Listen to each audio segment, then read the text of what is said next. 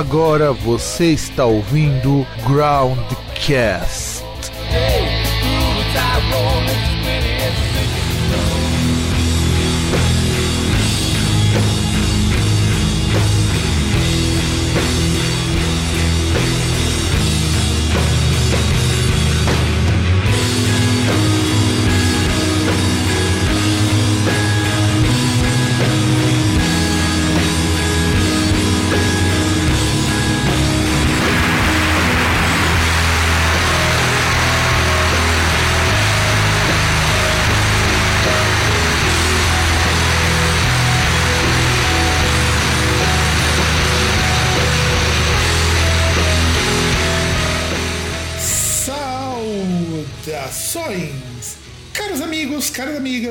Seu e do nosso programa Groundcast. Estamos talvez ainda no ano 2021, não sei, talvez sim, talvez não.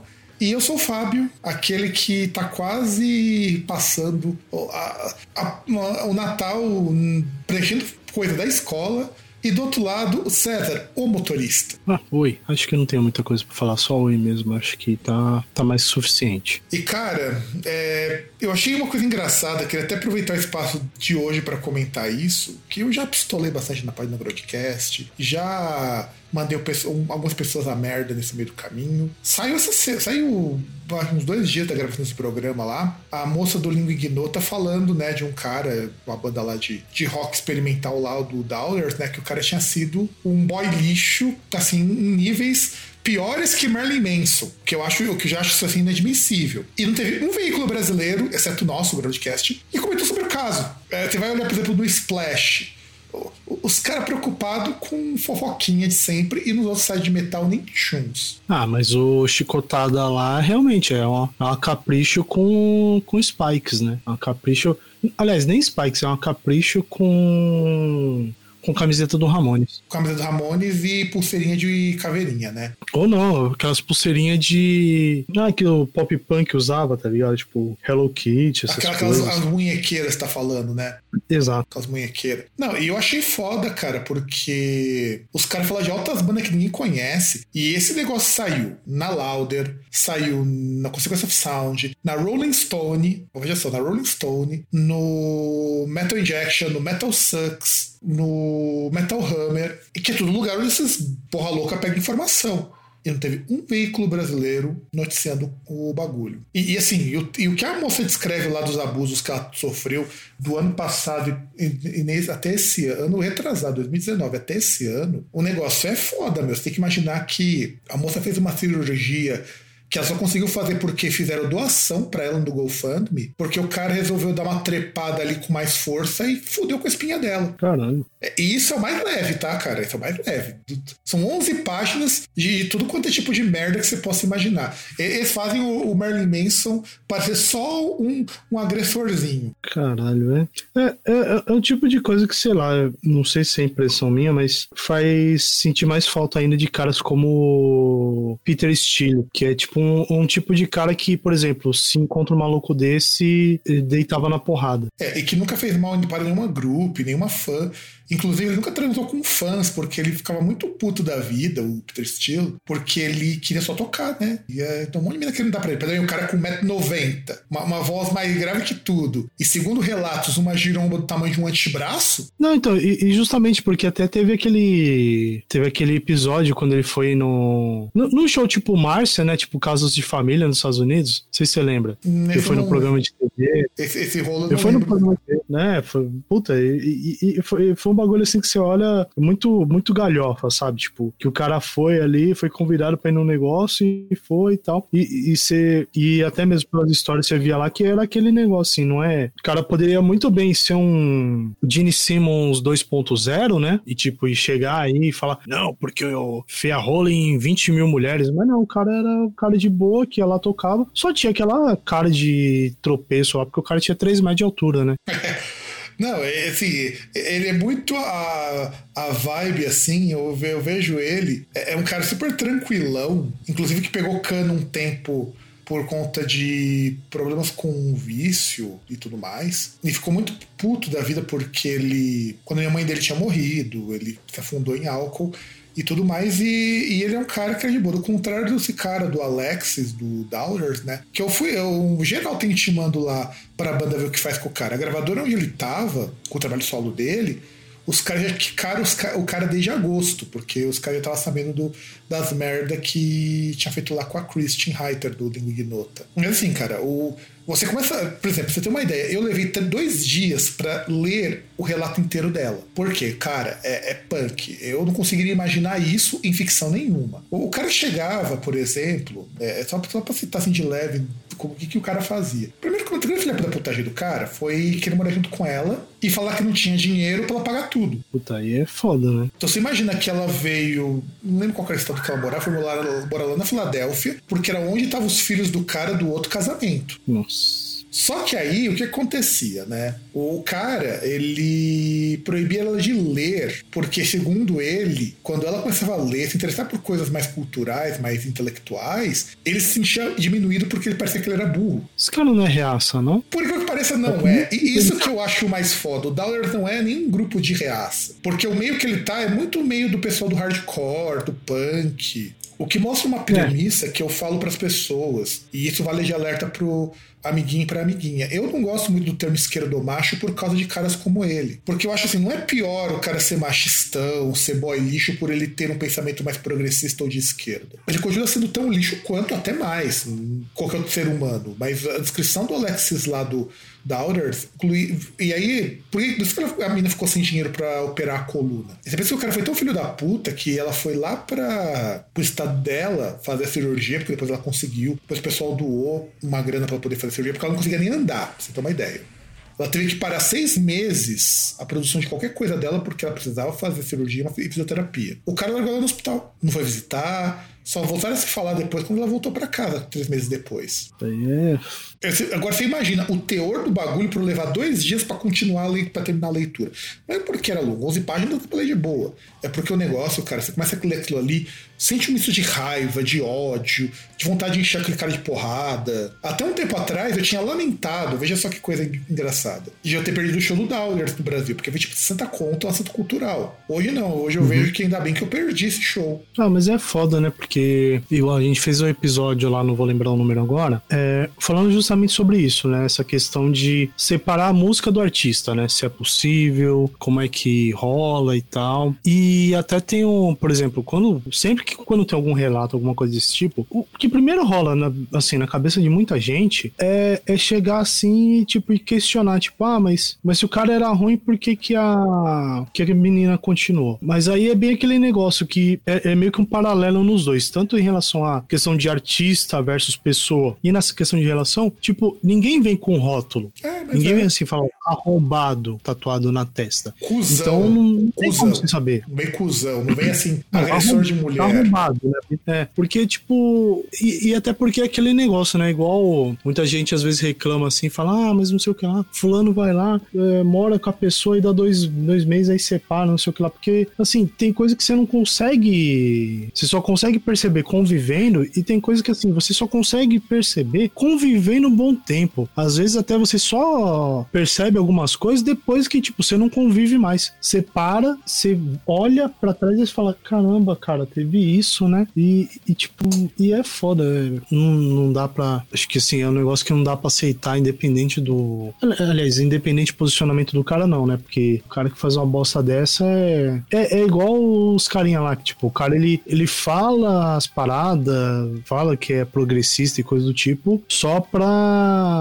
Só pra dar uma furada, né? Não é. É, é igual aquele cara que chega lá e, e joga chaveco em menina menor de idade, coisa do tipo. Faz o, o, o que é preciso para ele conseguir o objetivo dele. Um, é, no fim é tudo, é tudo. É tudo. É tudo texto, né? Tem. Não é aquilo que a pessoa pensa. Ela faz aquilo porque ela vai conseguir aquilo que ela quer. Ah, não, só pra você ter uma ideia, cara. O cara lá, o do Dowers, né? O, ele Alexis Marshall, né? Ele chegou ainda soltou aquela, aquele chavão clássico de que ela tinha ficado louca. É.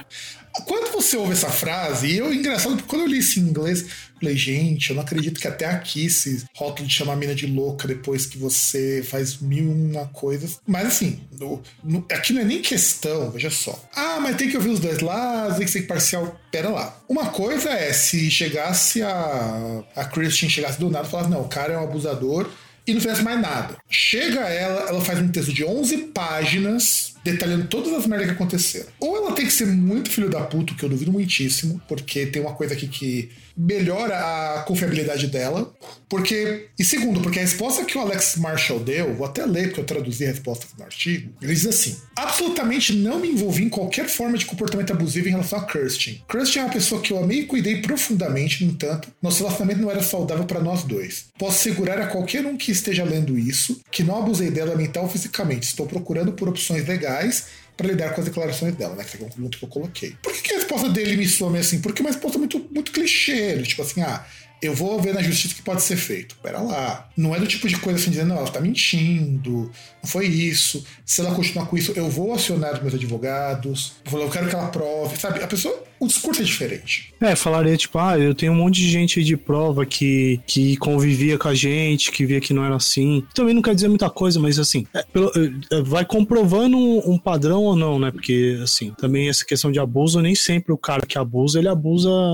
Geralmente ele abusa ali na, no, no espaço privado. Não, não é, abusa não, não, não, mas, mas nem, gente... mas nem questão disso, cara. Eu falo o seguinte: você tem que ser muito paranoica para me escrever 11 páginas dando detalhes de tudo que rolou. E aí, quando você começa a acompanhar, quando é um artista que você acompanha e você conhece um pouco sobre, você percebe que as coisas encaixam. É, até porque pra pessoa chegar e mentir, ela não iria. Ela ia falar, tipo, ah, não, porque o fulano me abusou. Aí você fala, ah, mas abusou como? Fala, ah, é, ele me abusou. E tipo, se alguém fosse insistindo, aí vem aquela questão de, tipo, jogar uma acusação vazia. Aí, por exemplo, você pergunta uma vez, acusa de uma coisa, aí na outra vez se contradiz, fala outra coisa e tal, versão não bate, coisa do tipo.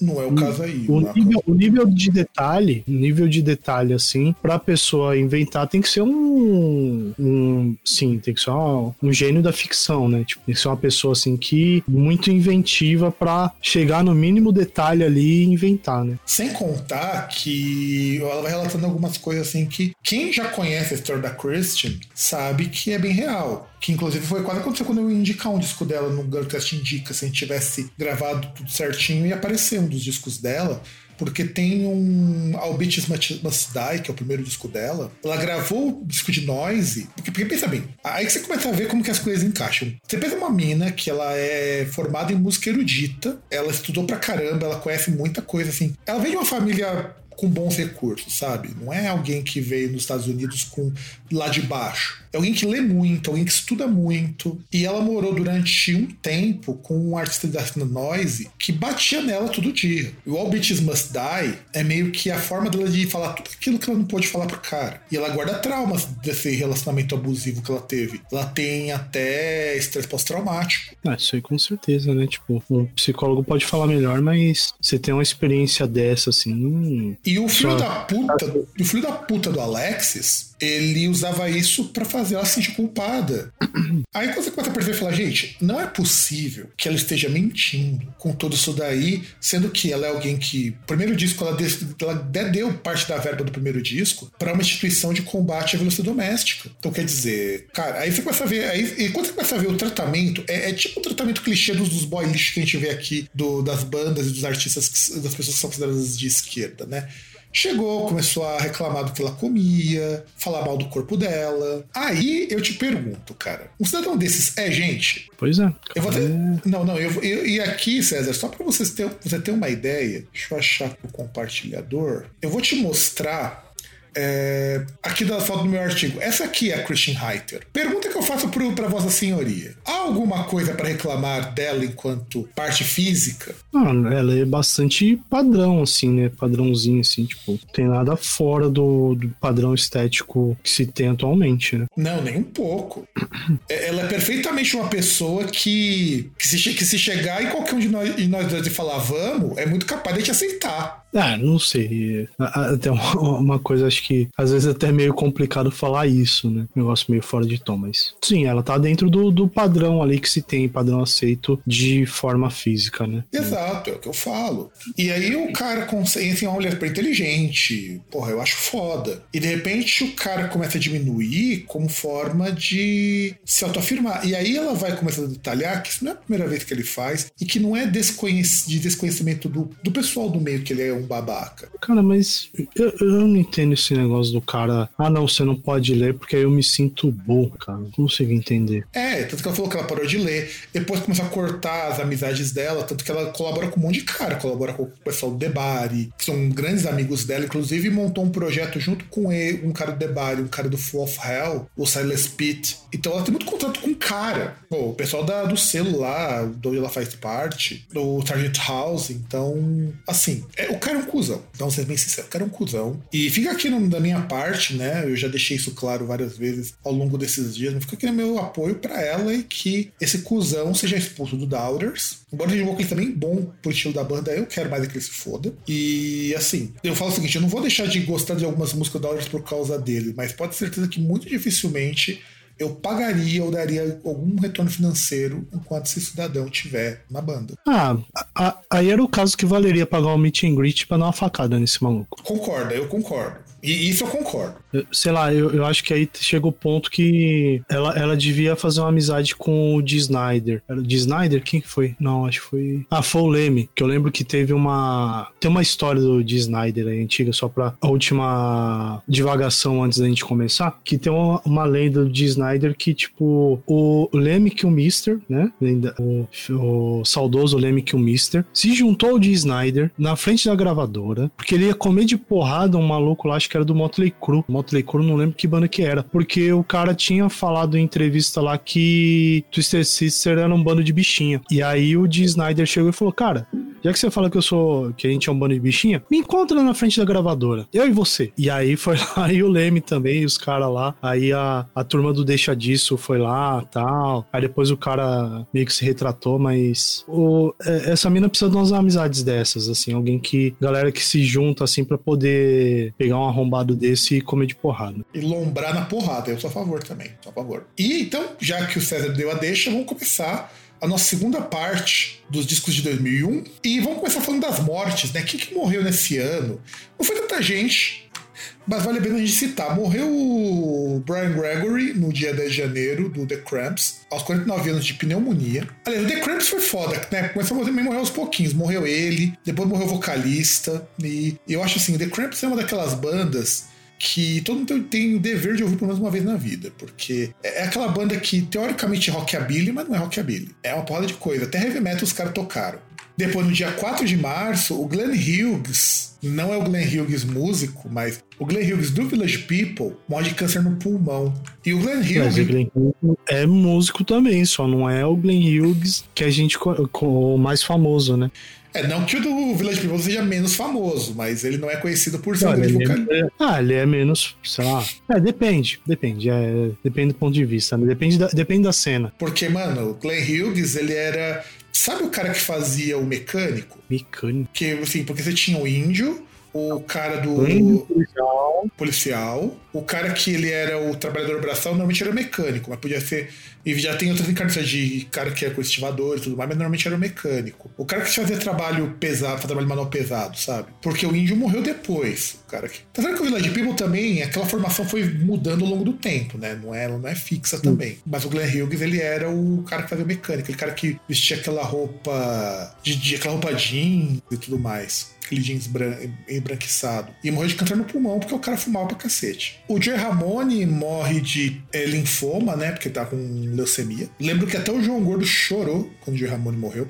E o Joey Ramone era um dos caras que mais prestava ali do Ramones, viu? Sim, é. Ele, é, ele era um cara quietão ali na dele e tal. Tipo, a, até mesmo por conta desse, desse jeito dele. E até fazia pouco tempo que ele tinha gravado o, o disco solo dele, né? Sim, sim. E aí tem o Joey Ramone Ramone ele morreu. E meio que assim, o Jay Ramone meio, meio que ele encabeçava tudo. Tanto que, por exemplo, você tem o Mark Ramone, que é um cuzão de marca maior. Ele é um cara que entrou no finalzinho do Ramones. Tá na rabeira. O, o Didi Ramone, os outros. E aí, praticamente sobrou só ele, o Mark e o outro Ramone também, que é que é um ancapistão do caralho. É, que na verdade quem sobrou foi o, o Mark e o CJ, né? Que são dois caras bem merda. O, e também, inclusive, são dois caras que não são na formação original. Sim. É, porque o. Deixa eu ver, o.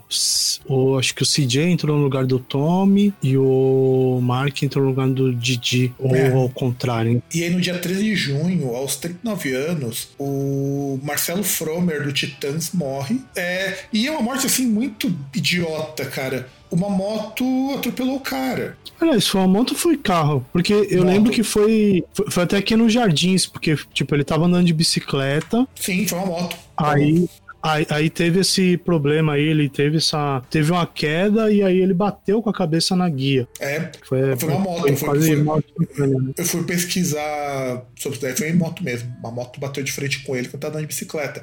Isso mostra também por que as ciclofaixas e ciclovias são tão importantes para evitar esse tipo de merda. Sim, sim. E é por mais que às vezes a pessoa possa que dirija possa até reclamar, é muito maior o percentual de motoristas que não respeitam e, e não é só não respeitar o ciclista, não respeita pedestre, não respeita nem, o, nem os outros motoristas mesmo ali e tal, e acaba colocando as outras pessoas em perigo, do que os ciclistas que têm comportamento imbecil né? Porque tem também, mas é muito menor o, o, percentual de ciclistas que são imbecis do que de motoristas que são imbecis, né? É, de motociclista que você tá falando, né? Não, ah, não, não só motociclista, né? Na verdade, motorista, tipo, porque é aquele negócio, né? Tem aquela questão ali, ô, Fábio, que é da graduação, né? Que, por exemplo, se eu dirijo um ônibus, eu sou responsável pela minha segurança e daqueles que são menores que eu. Tipo, no, no trânsito tem meio que essa lógica. O, o, cara que tá dirigindo um carro, tá numa moto, ele não é responsável só pela segurança dele. Ele é responsável por ele e pelos outros que são mais frágeis. E, e por todo mundo no geral, mas principalmente pros mais frágeis. Tanto que a, a lógica no, é você pegar, você dar preferência, você tomar o cuidado com aquele que é mais frágil. Por exemplo, você tá, você tá de carro, você tá de moto, você tem que tomar cuidado com o pedestre, com o cara que tá de bicicleta, até porque às vezes a pessoa ela não tá atenta, então você tem que ter atenção por, por você e por ela. E, e aí vai indo. O carro também tem que ter atenção ali, dar espaço pra moto passar. E é, é embaçado, cara. É, se bem que é Brasil, né? Brasil é foda. É, mas isso daí, infelizmente, do.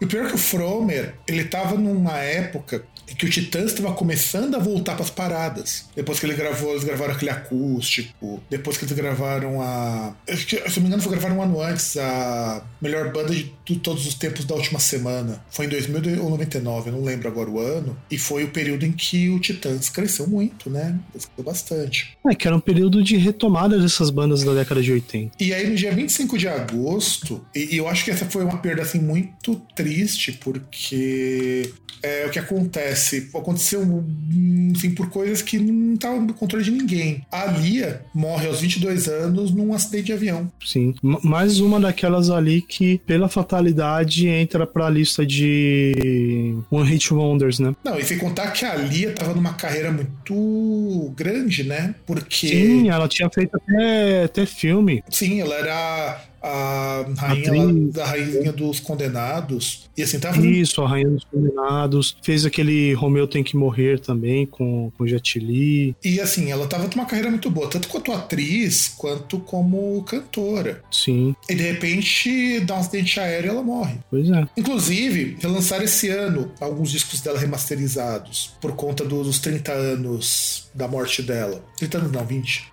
20 anos da morte dela. É, no 20, dia 29 de novembro, morreu George Harrison, de câncer no pulmão, aos 58 anos. E tem um aí que você pulou, dia 21 de junho. Ah, é, tem razão, pulei.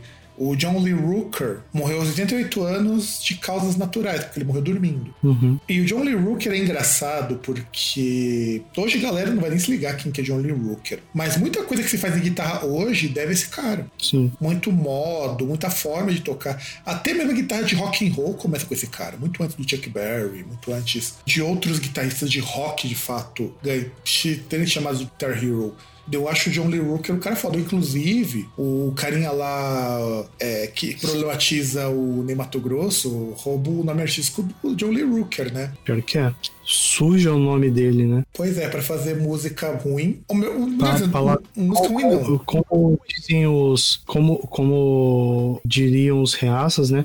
Ele lacra, na verdade, porque música, música não faz, né? E reclama do Ney Mato Grosso porque não milita em prol da causa LGBT. É o que eu falei e um amigo meu também reiterou. Meu, você não vai cobrar justamente do cara que foi perseguido pela ditadura o que é militar Aliás, pela o causa gay. O fato do cara existir, ele, ele continuar existindo, ele já tá. Já é a militância. Não, sem O fato dele tá vivo. Exato. o- a- to- toda a carreira dele. Eu, não sei, tipo. É, cara, é, é foda também, porque assim, hum, da mesma forma que a gente falou aí do, do arrombado lá no começo do programa, tem, tem muito cara também que é aquele negócio, né? Ele, ele dá uma declaração bombástica porque ele quer chamar a mídia pra ele. E ele não sabe. Aí faz isso. Não, mas o John Lee Hooker é, é um cara desprezível. Só. Johnny Hooker. Johnny Hooker, desculpa. Johnny Hooker é, foi, um erro meu, peço perdão pelo vacilo. Mas assim, John Lee Hooker é foda e o Johnny Hooker é o cara que, se ficasse na dele, ninguém ia lembrar que ele é um, é um cara muito ruim. E por É, último, e por último, pra gente não se alongar mais, Cássia Eller morre no dia 29 de dezembro, ou seja, presentão pro ano novo, aos 39 anos de ataque cardíaco. Na verdade, não só ataque cardíaco. Ela tinha um problema no coração de nascença. Uhum. E eu lembro que os homofóbicozinhos ficavam falando que ela tinha morrido de AIDS. É, é, é foda, é. Tipo, questão de estigma. É, porque aquele negócio tinha aquele estigma, né? A gente tá falando aí o começo da década de 2000, né? Então, até por conta da década passada, tinham muitas dessas mortes em decorrência do, da infecção e da AIDS, mas no caso dela não, não foi o caso, né? E, e, e é foda também porque, cara, não sei até que ponto a pessoa chegar e falar. E, tipo, isso ser um negócio e você falar, ah, é, ela morreu de AIDS, não sei o quê. Tipo, falar um negócio pra diminuir a pessoa, tá ligado? Como se. Não, não dá pra entender, cara. É, como se o morrer de AIDS fosse ruim, fosse assim, fosse pior do que morrer de AIDS, né? Eu fico pensando, Não, por como, exemplo. como se isso fosse. Como se isso fosse um tipo de, sei lá, um, um desqualificador da pessoa, sabe? A- A pessoa é uma pessoa mau caráter porque ela, porque ela fez sexo sem proteção, foi contaminada ali e pegou uma, uma infecção oportunista e acabou morrendo. Tipo, cara, não faz sentido. Não mesmo. E aí vamos pra bandas que surgiram em 2001. Olha, pode não parecer, cara, mas essas bandas de 2001, quando você pega pra escutar e você ouve muita coisa, parece que elas são até mais antigas. Vamos lá, começando com 65 Days of Static, que é uma banda que iniciou o math rock, bandão inclusive, bandão, recomendo. Alexion Fire, que eu acho bem mais ou menos. Arcade Fire, que eu sei que você ama. Nem sei o que, que é. Tá vendo? Você é um homem velho. Eu, eu sempre digo isso. Mas eu não posso hoje ano reclamar de que ele faz as mesmas coisas. E também faz bem não conhecer Arcade Fire. É ruim, é ruim. Sim. Eu conheci boa parte dessas bandas eu conhecia porque na época minha mãe assinava a Folha de São Paulo. Então vinha naquele caderno Tim, né? Que nem existe mais hoje. Nossa, tinha, imaginava que vinha naquele de música entre várias aspas alternativa. Não, mas é Que porque 2000, 2001, muitas das bandas alternativas viraram pop, né? A gente até comentou isso há um tempo atrás. É, Audioslave surge nessa época, no vácuo do meio que o hiato do Soundgarden e o fato de que o pessoal do Rage Against the Machine não tá tocando bosta nenhuma. É, que na verdade é o. Se eu lembro bem, é o segundo supergrupo, né? O, o é o segundo nessa empreitada aí, nesse conceito de supergrupo depois do Velvet Revolver, né? Que Sim, mas, o- mas o Audioslave ganhou status de banda depois de um tempo. Ah, sim, porque o, o Audioslave ele não. É, porque tem aquele negócio, né? Por exemplo, o, Chris Cornell ele até teve a, a carreira solo dele e tal, mas o, o Audioslave lá, pro resto dos caras do Rage Against the Machine, o, o que eles tiveram de projeto foi só o Audioslave, né? E eles meio que, é, não só pra eles, mas pro Chris Cornell, era um- uma ideia de tipo, ah, isso aqui é a banda, é o meu projeto principal, né? O Audioslave. O... Velvet Revolver era meio que uma, uma brincadeira dos parça, né? Tipo, como se os caras se juntassem pra fazer uma jam e, tipo, ah, vamos fazer turnê. É que nem o Mr. Big. Mr. Big surgiu nesse rolê. Era pra ser um super grupo de um monte de cara foda, virou uma banda em tempo integral da maioria ali. Ah, mas era um super grupo de um monte de cara foda. Mas. E, e até porque também aquele negócio, né? O, ao contrário do, das duas, dos dois projetos que a gente citou, é, são caras que vieram de projetos assim que de mesma estatura ou menor do que o que foi no final, né? Tipo, Sim. sucesso. Porque, por, Sim, você tá pegando porque, por duas exemplo, bandas pega lá- enormes, duas bandas enormes. pô. É, pega o cara, tipo, Guns N' Roses com. Tudo bem, Stone Temple Pilots não é, nossa, gigantesca, mas você pega lá na época do Grunge, era uma das, das grandes bandas do Grunge. Você pega, pô, Rage Against the Machine e Soundgarden. Puta, não tem nem, tem nem o que falar, né? Agora você pega o, o Paul Gilbert, por exemplo, ele tinha um Racer X, tinha um- uma parada lá solo dele, mas sucesso mesmo, o maior sucesso dele foi com o Mr. Big. Pois é, pois é. E aí, O Eric Martin não, tem- não tinha muita coisa além do Mr. Big. Black Dahlia Murder, que é uma banda que surge naquele boom do metalcore, só que é uma banda diferenciada, porque ela tá mais próxima do black do death metal do que do metalcore. É muito engraçado isso. Uma banda que surge nesse meio, diferente, por exemplo, do Bullet for My Valentine, do All That Remains. É, o Black Dahlia Murder estava tão perto do metal que os caras faziam show com Crisium. Faziam show com Crisium. Então percebe que o público deles não era exatamente isso. Death From Above onde aquela capa do Death From Above foi parodiada num disco do DR, do Bolinando Extraneous. Foi feita uma paródia em cima da capa deles, pra, no caso do DR. Master Plan, formada pelo Uli Kush e o Grapple, depois que eles foram chutados do Halloween. E a banda até que é boazinha, cara. Descobri que eles até lançaram coisa recentemente. Mas assim, é muito na cara de que a banda que eu vou formar com dois caras que ninguém suportava no Halloween, porque ninguém gostava do Likush. O Likush era muito chato. E, e- e o Grapple, anos depois, a gente descobre que era um cara que passava a mão nos- na, na grana da banda.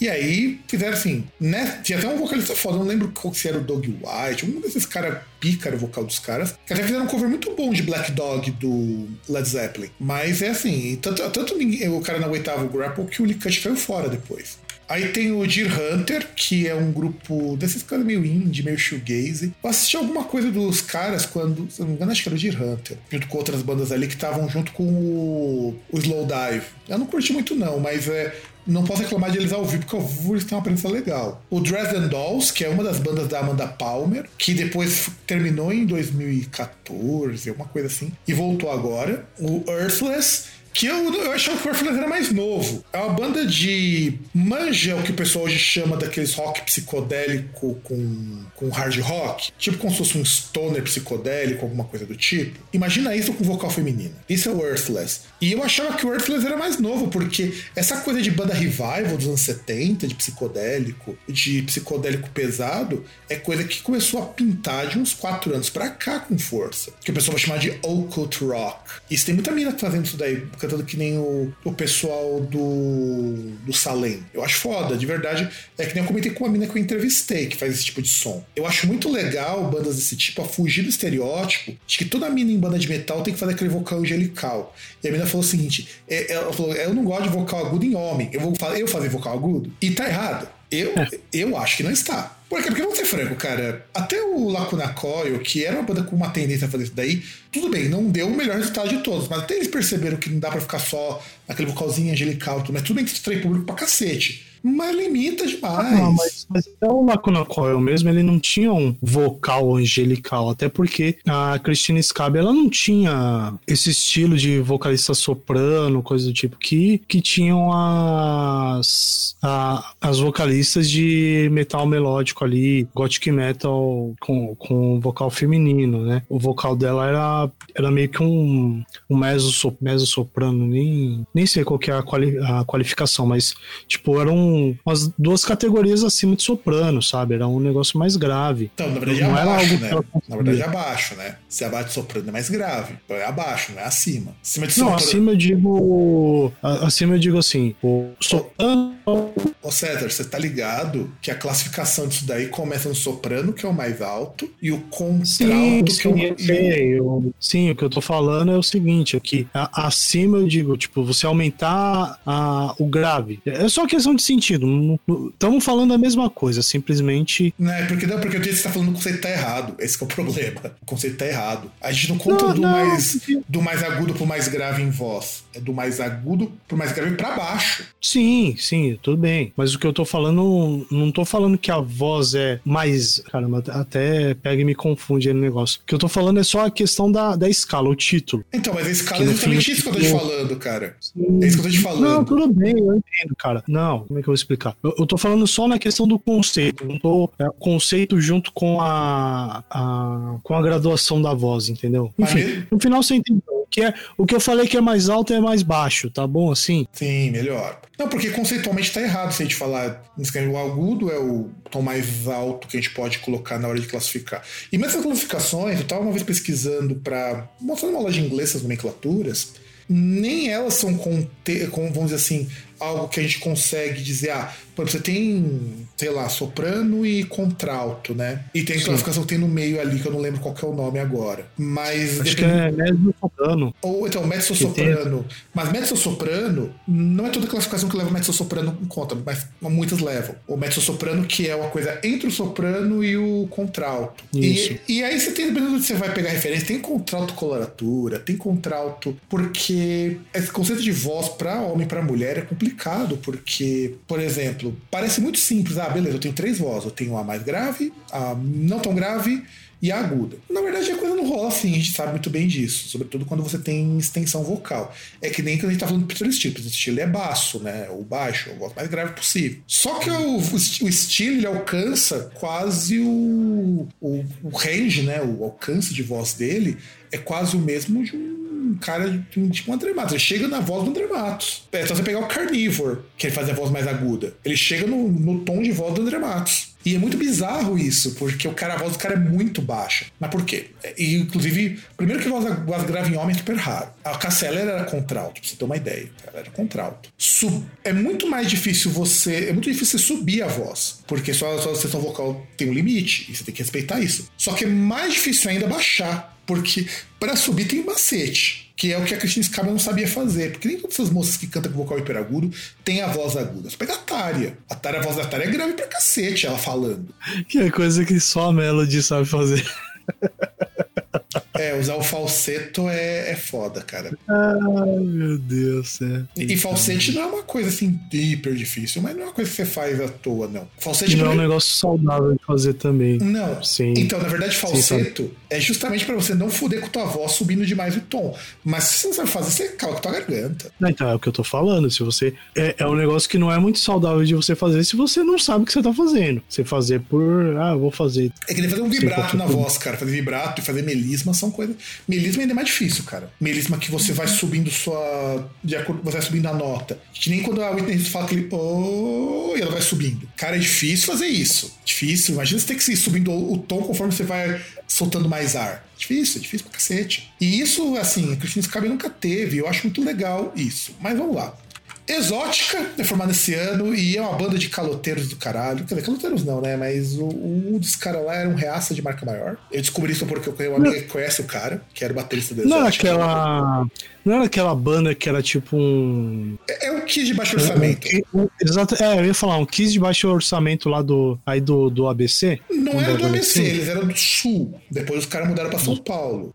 É, é mas é, tinha muito jeito de cara do ABC, tá ligado? Sei lá, não. Acho que não, pelo... não, era do, não, não era do ABC, os caras eram do Sul, que é melhor ainda, sabe? Melhor ainda. E o é, Ross.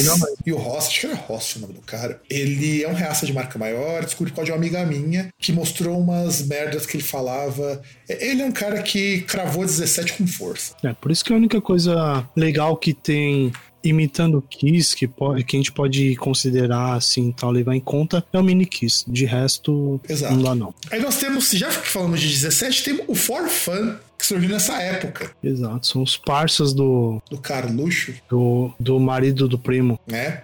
Puxar uma maconha junto também. Tudo, tudo amigo, tudo na amizade. Tudo amizade. Afinal de contas, cobra a banda diz for fun. Exato, tudo pela diversão. Tudo pela diversão. The Iron Maidens surge nessa época. Eu acho engraçado porque, assim, The Iron Maidens, a proposta é mais interessante do que a música em si. Que são moças tocando músicas do Iron Maiden. E não muda absolutamente nada. Sim, é porque na verdade era tipo, é, um, é fazer um cover feminino, só que tipo, é, é que elas tocam muito bem, mas não, não é tipo, ah, vamos fazer uma releitura, não vou fazer nada. É fazer cover, a banda cover. Uma banda basicamente. Cover feminina, com umas moças que parecem umas tiazona. O que Mas é que melhor, tocam bem pra caramba. O que é melhor ainda, tá? Elas parecem tiazona.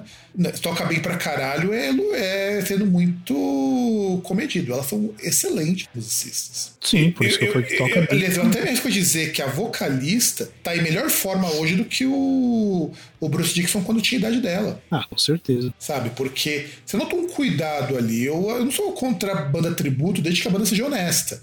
Não é que nem você fazer uma banda com outro nome e dizer que é original. É. Quando é banda tributo, eu acho ok. Aí temos o Kanat, que é uma banda de metal experimental foda pra cacete. Coach Pelto, que montou o trabalho solo dele nessa época que o Stratovarius estava no auge. Foi pós-Infinity esse disco. E era uma cara solo pra cara solo mesmo. Depois que virou o trabalho principal dele por muitos anos, quando o Stratovarius parou por conta do, do, Cotipe- do Timo Tolk, o irmão dele que tem ataque de pelanca brasileiro. E, e aí o Cotipelto, assim, o foda do Cotipelto é que é uma carreira solo muito parecida com o Stratovarius, só com uma musicalidade mais simples, menos teclado, inclusive. Então eu acho bem ok. O Kyle Eza, que é outra banda de metal experimental, no mesmo estilo do, do Kanat. O Lepros, uma banda fodida de desses math rock, math metal, metal progressivo, foda pra cacete, foda pra cacete. É tipo que o Opeth devia ter se tornado antes de virar uma banda de prog chata, isso é o Lepros. O Mars Volta, que é uma banda formada por uns caras muito retardados, e que fica ensaiando se volta ou não volta, e não, o trocadilho não foi intencional, porque os caras estão juntos de novo. Os dois querendo Mars volta. Agora ninguém sabe se eles vão lançar disco, se não vão, se vão só relançar, se vão dar uma banda pra todo mundo. É uma banda bizarríssima. Eu amo Mars Volta.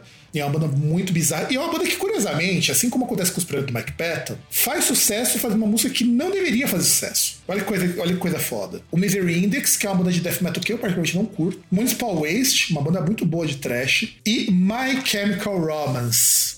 Sabe o que eu acho foda? Eu tenho uma amiga, que inclusive me chamou para participar lá do documentário dela, que ela foi uma das pessoas que montou o fã-clube do My Chemical Romance no Brasil. E ela veio compartilhando coisas do My Chemical Romance comigo, que ela sabia que curtia a música, mas não curtia esses emo. Na verdade, emo, a ideia de emo pra eles foi surgir bem depois. Eles eram mais uma banda de pop-punk. A demo dos caras é legal, porque é uma música muito mais sombria. Mas eu tiro meu chapéu pro My Chemical Romance, porque no conjunto da obra não é tão ruim quanto eu achava que era na época. Isso quer dizer que eu gosto? É um pouco. Eu acho muito chato pra mim. Mas eu achava muito pior em 2001, 2002. É, mas aí é, é, é aquele ranço de pessoa true. Por mais que eu ainda ache ruim, mas. É, eu não consigo achar ruim hoje. É que nem o White Stripes, ele entra no mesmo na caixinha do White Stripes. O White Stripes eu ainda acho um pouco melhor, porque os caras eram. Porque o- os dois. O, o casalzinho ali, eram, eles eram bons músicos. Ah, mas os caras do My Chemical Romance não são ruins. Não, estão muito longe. Só não é, porra. E, e até mesmo depois, ali com o, o andar da carreira ali, com, com o sucesso, os caras, produção, os caras melhoraram bastante também. Ah, é só você pegar o Gerhard, né? Que depois fez carreira solo. O cara solo dele não é ruim, não, cara. É o tipo de som que eu gosto? Não. Mas é mil vezes melhor do que My Chemical Romance, por exemplo. Ah, o Gerhard Way, ele que produziu lá a série do Umbrella Academy pro Netflix. O cara curte quadrinho pra caramba. E, e entra muito na, como eu falo, na vibe que eu, do que eu acho lá do White Stripes, né? Porque o guitarrista do White Stripes, que agora me fugiu o nome do, do Candango. ele- Jack White. O Jack White, ele montou uma gravadora. E essa gravadora, um dos discos é o disco do Sleep. Ele lança umas bandas de metal. O cara tá nem aí. Ah, mano, o Jack White conseguiu vender um single cara pra cacete. Lançou a, o super grupo dele também. Que esse é bom, por incrível que pareça, esse é bom. Eu não gostei tanto das músicas, mas o grupo em si ele é bom. O Jones e mais alguém, né? Sim, sim, o grupo dele é bom. Aliás, é irônico imaginar que quando ele saiu do White Stripes e foi fazer as coisas dele separado, participação, feat, cara, ele começa a mostrar que toca guitarra muito melhor do que quando tava com a irmã dele. Quer dizer, a irmã, ninguém sabe se é a irmã dele. Ah, mas é, é que é aquele negócio, né? O White Stripes, a, a ideia é ser um som extremamente simples, né? Que até por conta de, da limitação ali, de que só tem bateria e guitarra, né? Bateria, é, guitarra e vocal. É, e, e, eles sempre falaram isso. É a mesma coisa que acontece com o Chemical Romance, se a gente parar pra pensar. Das bandas de emo, era que tinha mais coisa para apresentar.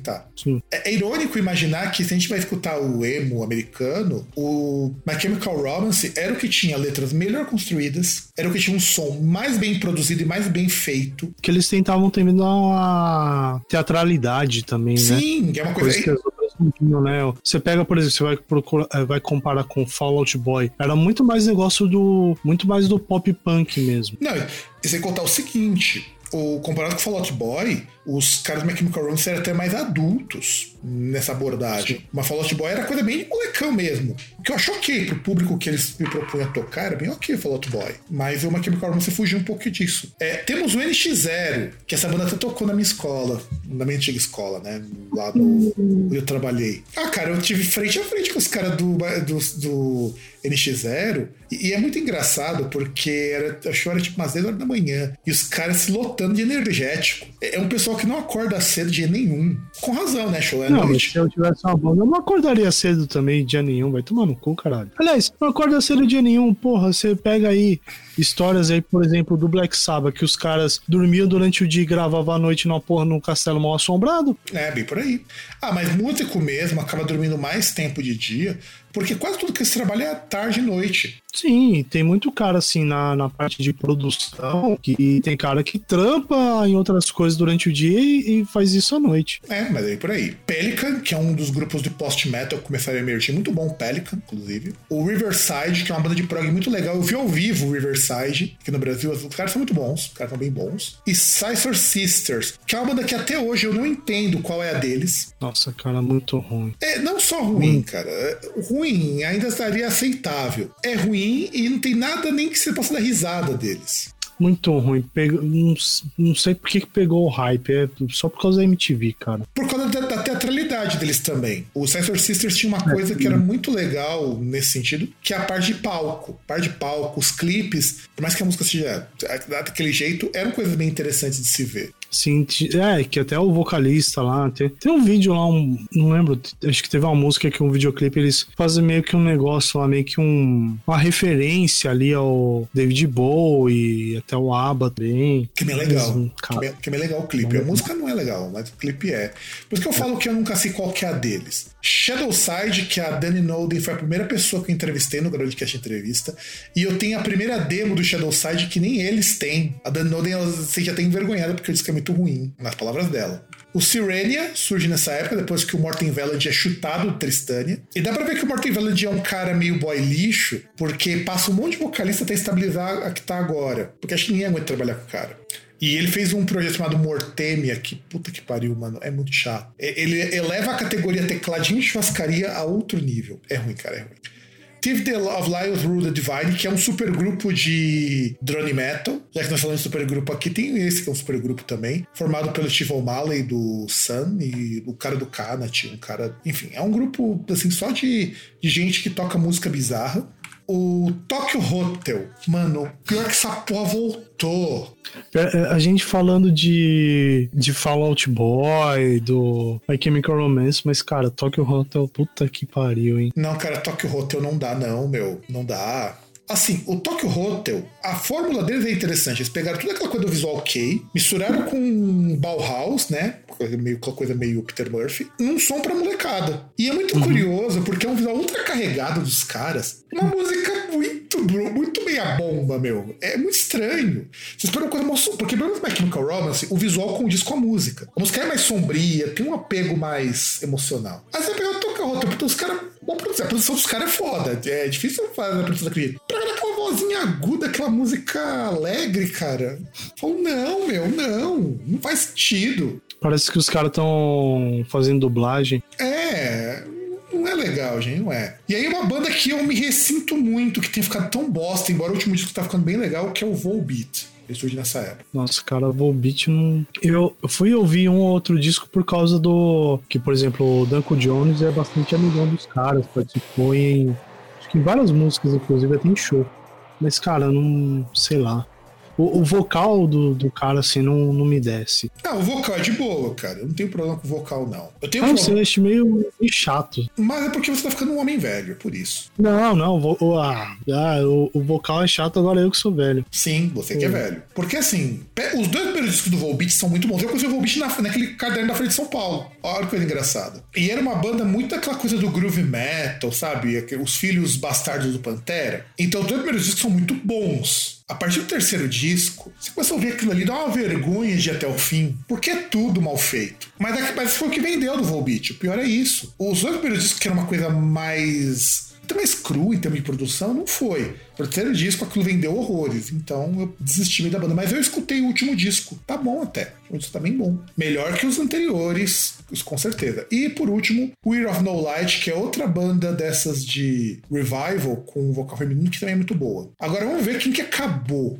E aí tem algumas coisas muito emblemáticas que acabaram em 2001. All Saints, que só voltou de vez em 2013. Eu gostava do All Saints, cara, de verdade. Desses grupos de menina aí, de moça, eu achava elas mil vezes melhor que os Spice Girls. Mas assim, infinitamente melhor. Proposta é diferente, né, cara? Um pouquinho diferente. É, é uma puxada Eram pro rock, né? É uma proposta Eram menos pop. minas e não tinha, não, não tinha aquela premissa de ter personagem, né? Porque assim, o, o Spice Girls, o, o conceito ali, você tem várias personas diferentes, né? Vários personagens que juntam num negócio só ali, né? Independente de questão de música, coisa do tipo, mas você pega no, no conceito da banda, é isso. São vários personagens ali diferentes. Tem a, menina que é esportista, tem a outra que é a fashionista, aí tem a outra que é a criancinha e por aí vai. E no, no caso do Alcentes, não, era só três minas lá que cantavam tal, visualzinho meio street urban, né? É, meio, meio- meio urbano, meio hip hop também, porque usavam umas calças mais largona também. Tipo mina de hip hop. No hip hop vestia aquilo É, ali. então, não tinha um apelo ou qualquer coisa em relação a às minas, né? Tipo, elas não É. tinham personas. Elas estavam lá e elas, eram elas e pronto, acabou.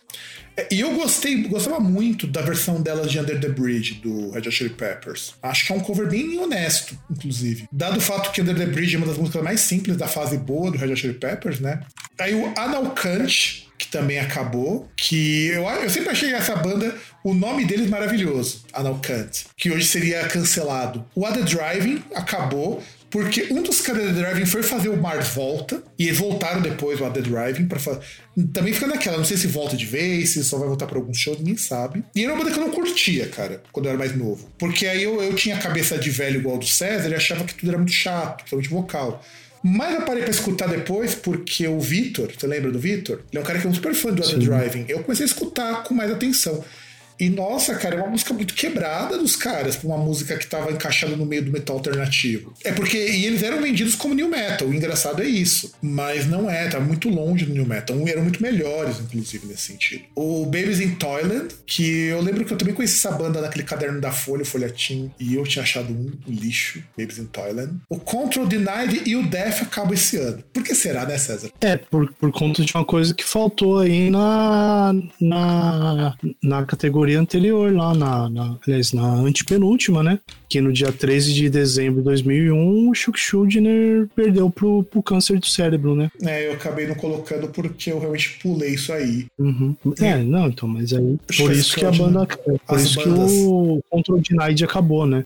É, teoricamente o Death já tinha acabado. Sim, sim, tanto que aquele negócio, né? O, o último disco do Def, na verdade, não era nem pra ser disco do Def. Ah, era pra ele ter. Ter gravado com Control Denied. Tanto que o Sound of Perseverance é quase inteiro gravado sozinho. Sim, sim. Que na verdade, assim, ele, ele tava gravando o, o disco do Control Denied e teve que parar pra poder gravar esse último, esse último disco do Def, né? Porque ele devia um disco pra gravadora. Então ele pegou as músicas que já com Isso. Control Denied e falou: agora essas músicas são do Death. Aí a banda meio que já tinha acabado nesse momento. O Dark Woods My Betrothed, que era das primeiras bandas do Tuomas Holopainen, que é uma banda de black metal sinfônico, e que agora voltou. Olha, teve gente que não sabia que o Tuomas tinha uma banda de black metal. Eu acho que até tem um CD aqui do Dark Woods My Betrothed em algum lugar que o Fernando trouxe quando ele foi na Noruega. O Dorsal Atlântica acaba em 2001 e só volta em 2012. E eu acho que assim, é uma banda que faz falta, faz- fez muita falta nesse período. E o Carlos Lopes cada vez mais ácido, atacando cada vez mais o reacionarismo. Ele é uma das poucas coisas, vozes que a gente pode dizer no trash death metal que presta você ouvir. Chupa Sepultura, só tenho isso pra dizer. O Elástica. Você lembra dessa banda que passava direto nos lado B da vida? Cara, lembro vagamente o nome. A banda eu não lembro. Eu achava o Elástica muito chato também. Eu não parei para reescutar dessa vez. Mas porque era um sonzinho assim muito gritado pro meu gosto. É um Britpop assim que para mim me incomodava. O Emperor, ele acaba nessa época e depois ele começa a fazer alguns shows, porque a banda nunca tinha feito show até então. A banda era banda de estúdio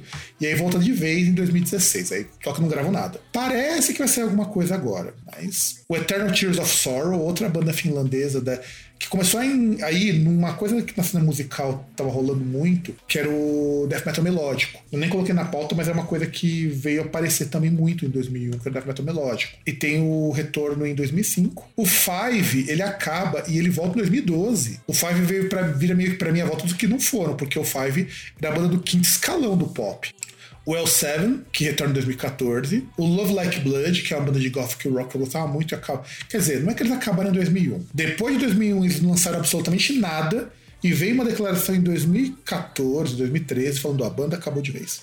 Porque eles lançaram um disco ainda nesse ano, o Chronology of Love Affair, que é um disco de covers para contar a história do gótico. Então a banda ainda existia, só que a banda acabou e os caras dão assim, porque, porque assim, o foda é que muita banda para, muita banda acaba, porque é caro você manter uma banda. Caro. Você ter que trabalhar com outras pessoas, ter gasto com estúdio, gasto com instrumento, gasto com locomoção. Caro manter uma banda. É, quem hoje é músico e persiste é porque é muito insistente e gosta muito do que faz. Dificilmente, em qualquer lugar do mundo, músico é uma coisa que vai te encher de dinheiro dinheiro. Aliás. E porque consegue conciliar também, né? Também. Porque tem muitos que o, o, o, grande problema não é nem a questão de, de não poder viver de música, é, é questão de não conseguir nem conciliar. De que chega um momento que ele fala: não, eu tenho que optar, eu, eu tenho que pagar minhas contas, então eu tenho que ficar com o que paga minhas contas, porque com a música aqui não vai rolar. Então, eu recentemente entrevistei uma banda de post-rock, que o cara que me deu entrevista, ele é professor universitário. O cara, ele é tour, mora na Alemanha desde os 11 anos e é professor universitário. É por isso que quando ele conversou, ele, eu mandei as perguntas, ele achou que eu era um cara legal. O professor entende professor, né, cara? Inclusive, ele falou que estava muito ocupado na faculdade. Por quê? Porque, embora o esquema de ano na Europa seja diferente, esse período tem que fechar os trabalhos para o pessoal ter férias de Natal. Sim. Então, eu entendo. O Malice Missa também acabou. Essa é uma banda que eu nunca entendi porque que o povo gosta. Mano, é, assim, todas as bandas que o Mana fez são bandas de razoável para ruim. Mesmo o Odds que é uma banda que eu até acho legal, é uma cópia do Cradle of Filth, só que com mais frescura. O Popovu, que é um grupo de rock bem antigo, da década de 60. O Red House Painters, que são meio que os inventores do, do sadcore ou lowcore. E, e isso é uma coisa muito curiosa. Na verdade, eu pensei inclusive uma banda do caralho. Pena que o, o cara lá, que é o dono do Red House Painter, seja um puta de um cuzão que tem umas acusações de assédio meio foda em cima dele. Mas do contrário, mas como nenhuma das vítimas ainda levou esse julgamento e tal, eu fico no meio termo. E assim, o que, que é o lowcore? Sabe, tudo, tudo era core, né? Metalcore,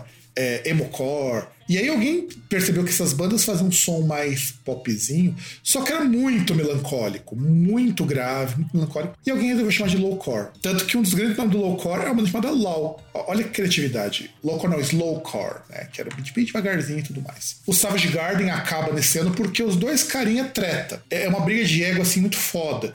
Que são dois caras assim com um ego lá em cima e um vai fazer carreira solo e o outro desaparece.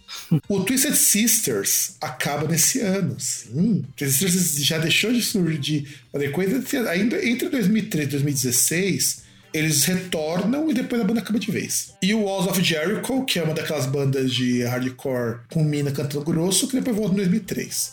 E aí, vamos comentar pouco da cena musical. É aí que eu quero que você também fale, comente e aquilo, aquela coisa delícia que, que só o César sabe fazer neste programa. Primeira coisa, metalcore, é, new metal já estava indo para as cucuia. É, que até mesmo. É, é, é, é, que aquele negócio, né?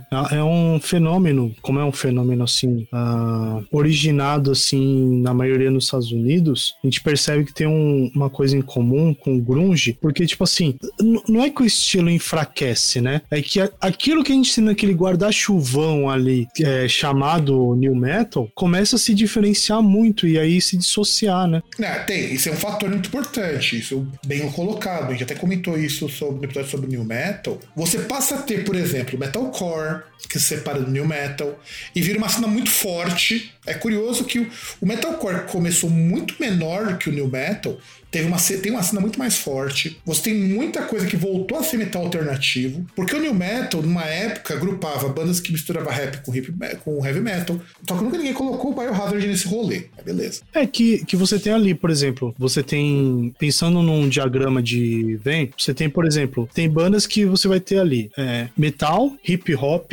e música eletrônica. Música eletrônica, assim, por exemplo, sintetizador, coisa do tipo. E aí você vai ter as bandas que vão estar ali. Por exemplo, você tem o Linkin Park que tá nos três, né? Que ela mistura metal, se bem que, por exemplo, talvez até nem tanto assim metal, porque, uh, por exemplo, você pega lá o. Depois de algum tempo até foi visto lá o Slipknot muito mais próximo de um death metal, por exemplo, né? Ser muito mais. Sim, sim, sim. Muito mais visceral, assim, um som muito mais. Até mais rápido, assim, algumas coisas. Inclusive, isso né? antes do Chocolate Starfish. Não, não, não, não. O... Então, o Chocolate Starfish.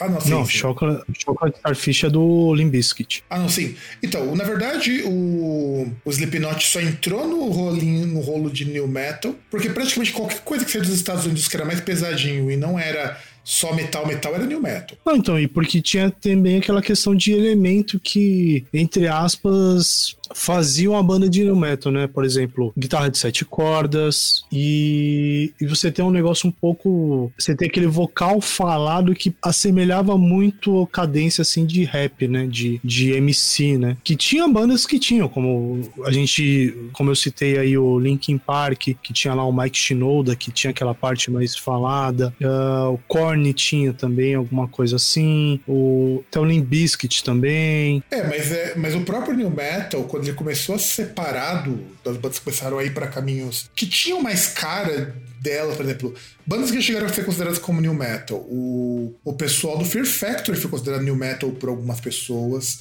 Porque o Fear Factory. Como Machine Head também. Machine Head tem um disco que é considerado um disco new metal. E é estranho porque o som do Machine Head é tão longe do new metal. O do Fear Factory até dou um descanso, porque o último disco do Fear Factory dessa época era um disco com uma abordagem um pouco mais eletrônica, um pouco mais com a cara, com aquela cara do que seria new metal, mas não são bandas próximas. Por que, que nunca ninguém colocou um Ministry, por exemplo, como new metal? E isso é uma coisa que eu acho foda. Nunca ninguém colocou um Ministry. Ministry tem todos os elementos, inclusive essa parte meio hip hop em alguns trabalhos, dependendo para onde você vai. Então, o new metal era muito para bandas mais novas que fossem americanas. Mas aí o rótulo perdeu força. Então, tanto é que por isso que o Limp Bizkit começou a cair fora, o Linkin Park também deu uma murchadinha, o Slipknot continuou porque o Slipknot estava mais próximo do metal do que qualquer outra coisa.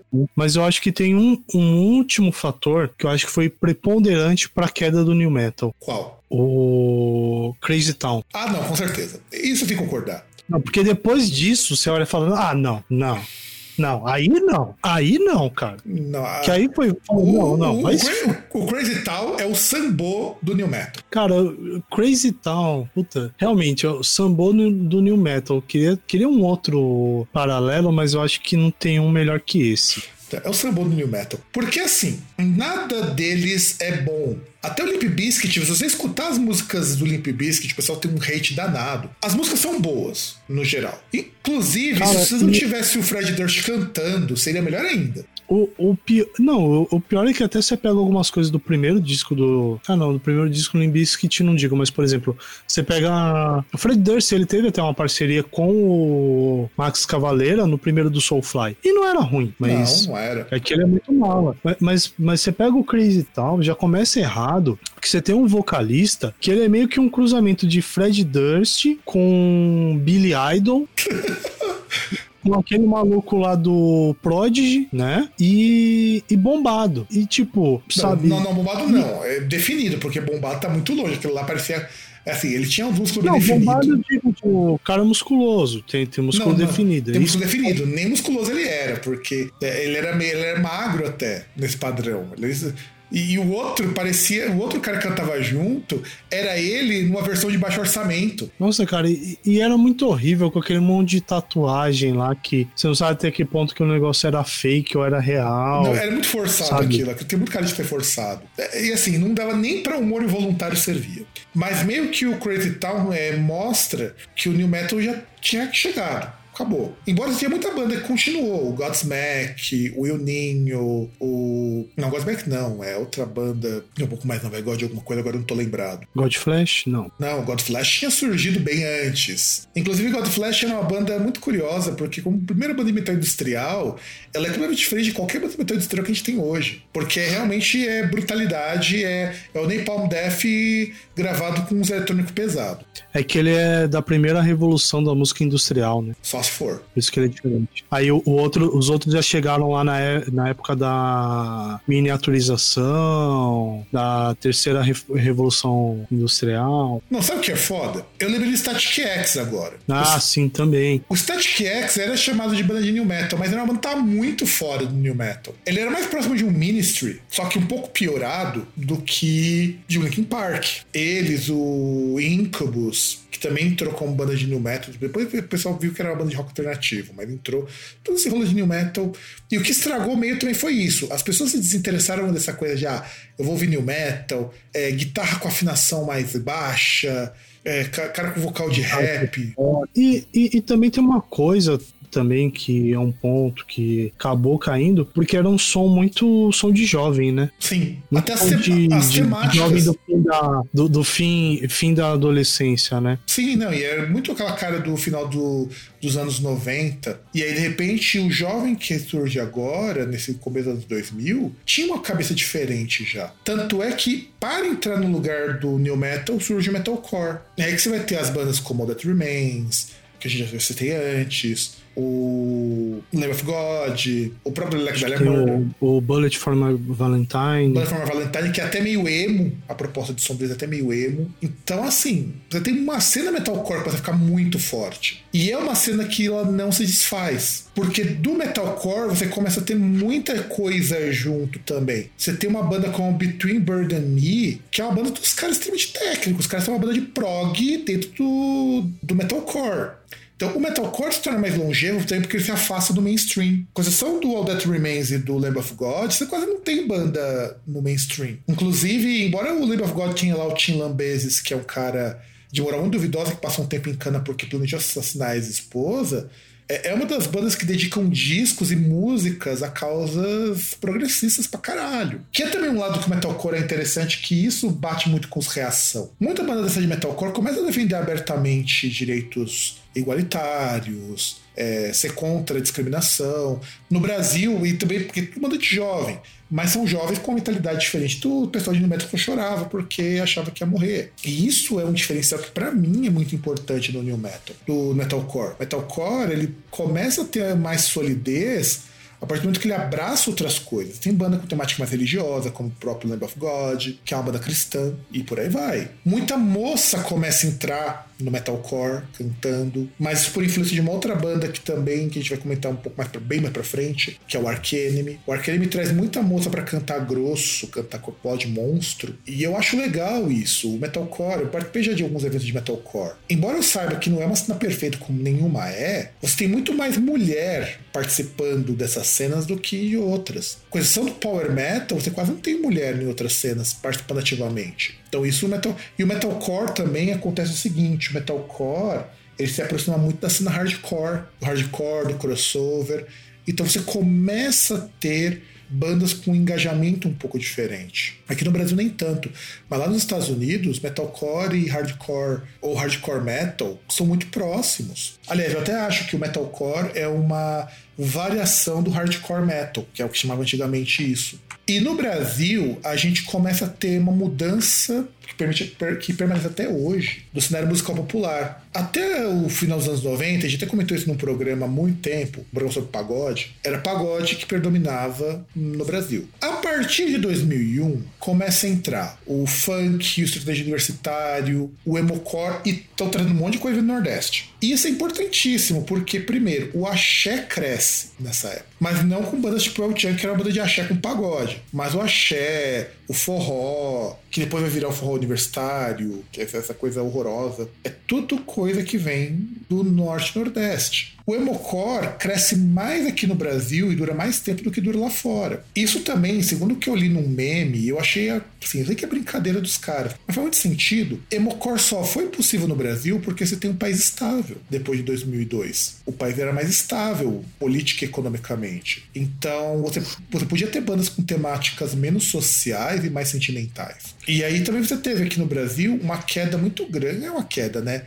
Mas um interesse menor no hip hop nessa mesma época. E eu acho assim, o funk ter crescido foi meio que por acaso, porque o funk já era um gênero que existia no Rio de Janeiro, o funk carioca, desde o final dos anos 80. É que o, que o funk ele foi mudando, né? Porque você pega ali no fim do, dos anos 80 e começo ali, a, a década de 90 inteira, você tem aquela questão que você tem o charme, o, o, o funk mesmo, ele era um, uma coisa que um andamento diferente, um andamento diferente temática de, de letra diferente e tal. Tem toda um, uma coisa diferente, né? Ele era todo. Mas o Proibidão, cara, existe desde o, de 94. Ah, sim, sim, sim. Não, não, não. Proibidão existe há muito tempo. Só que o Proibidão, o que acontece? Primeiro que ele ficava fora do radar, né? Porque era um negócio que ficava. É... Nas comunidades, era, era Então, ele ficava restrito nas comunidades, a, até porque aquele negócio, né? Passando um tempo, uh, começaram a aprender o, os caras que faziam proibidão porque uh, por apologia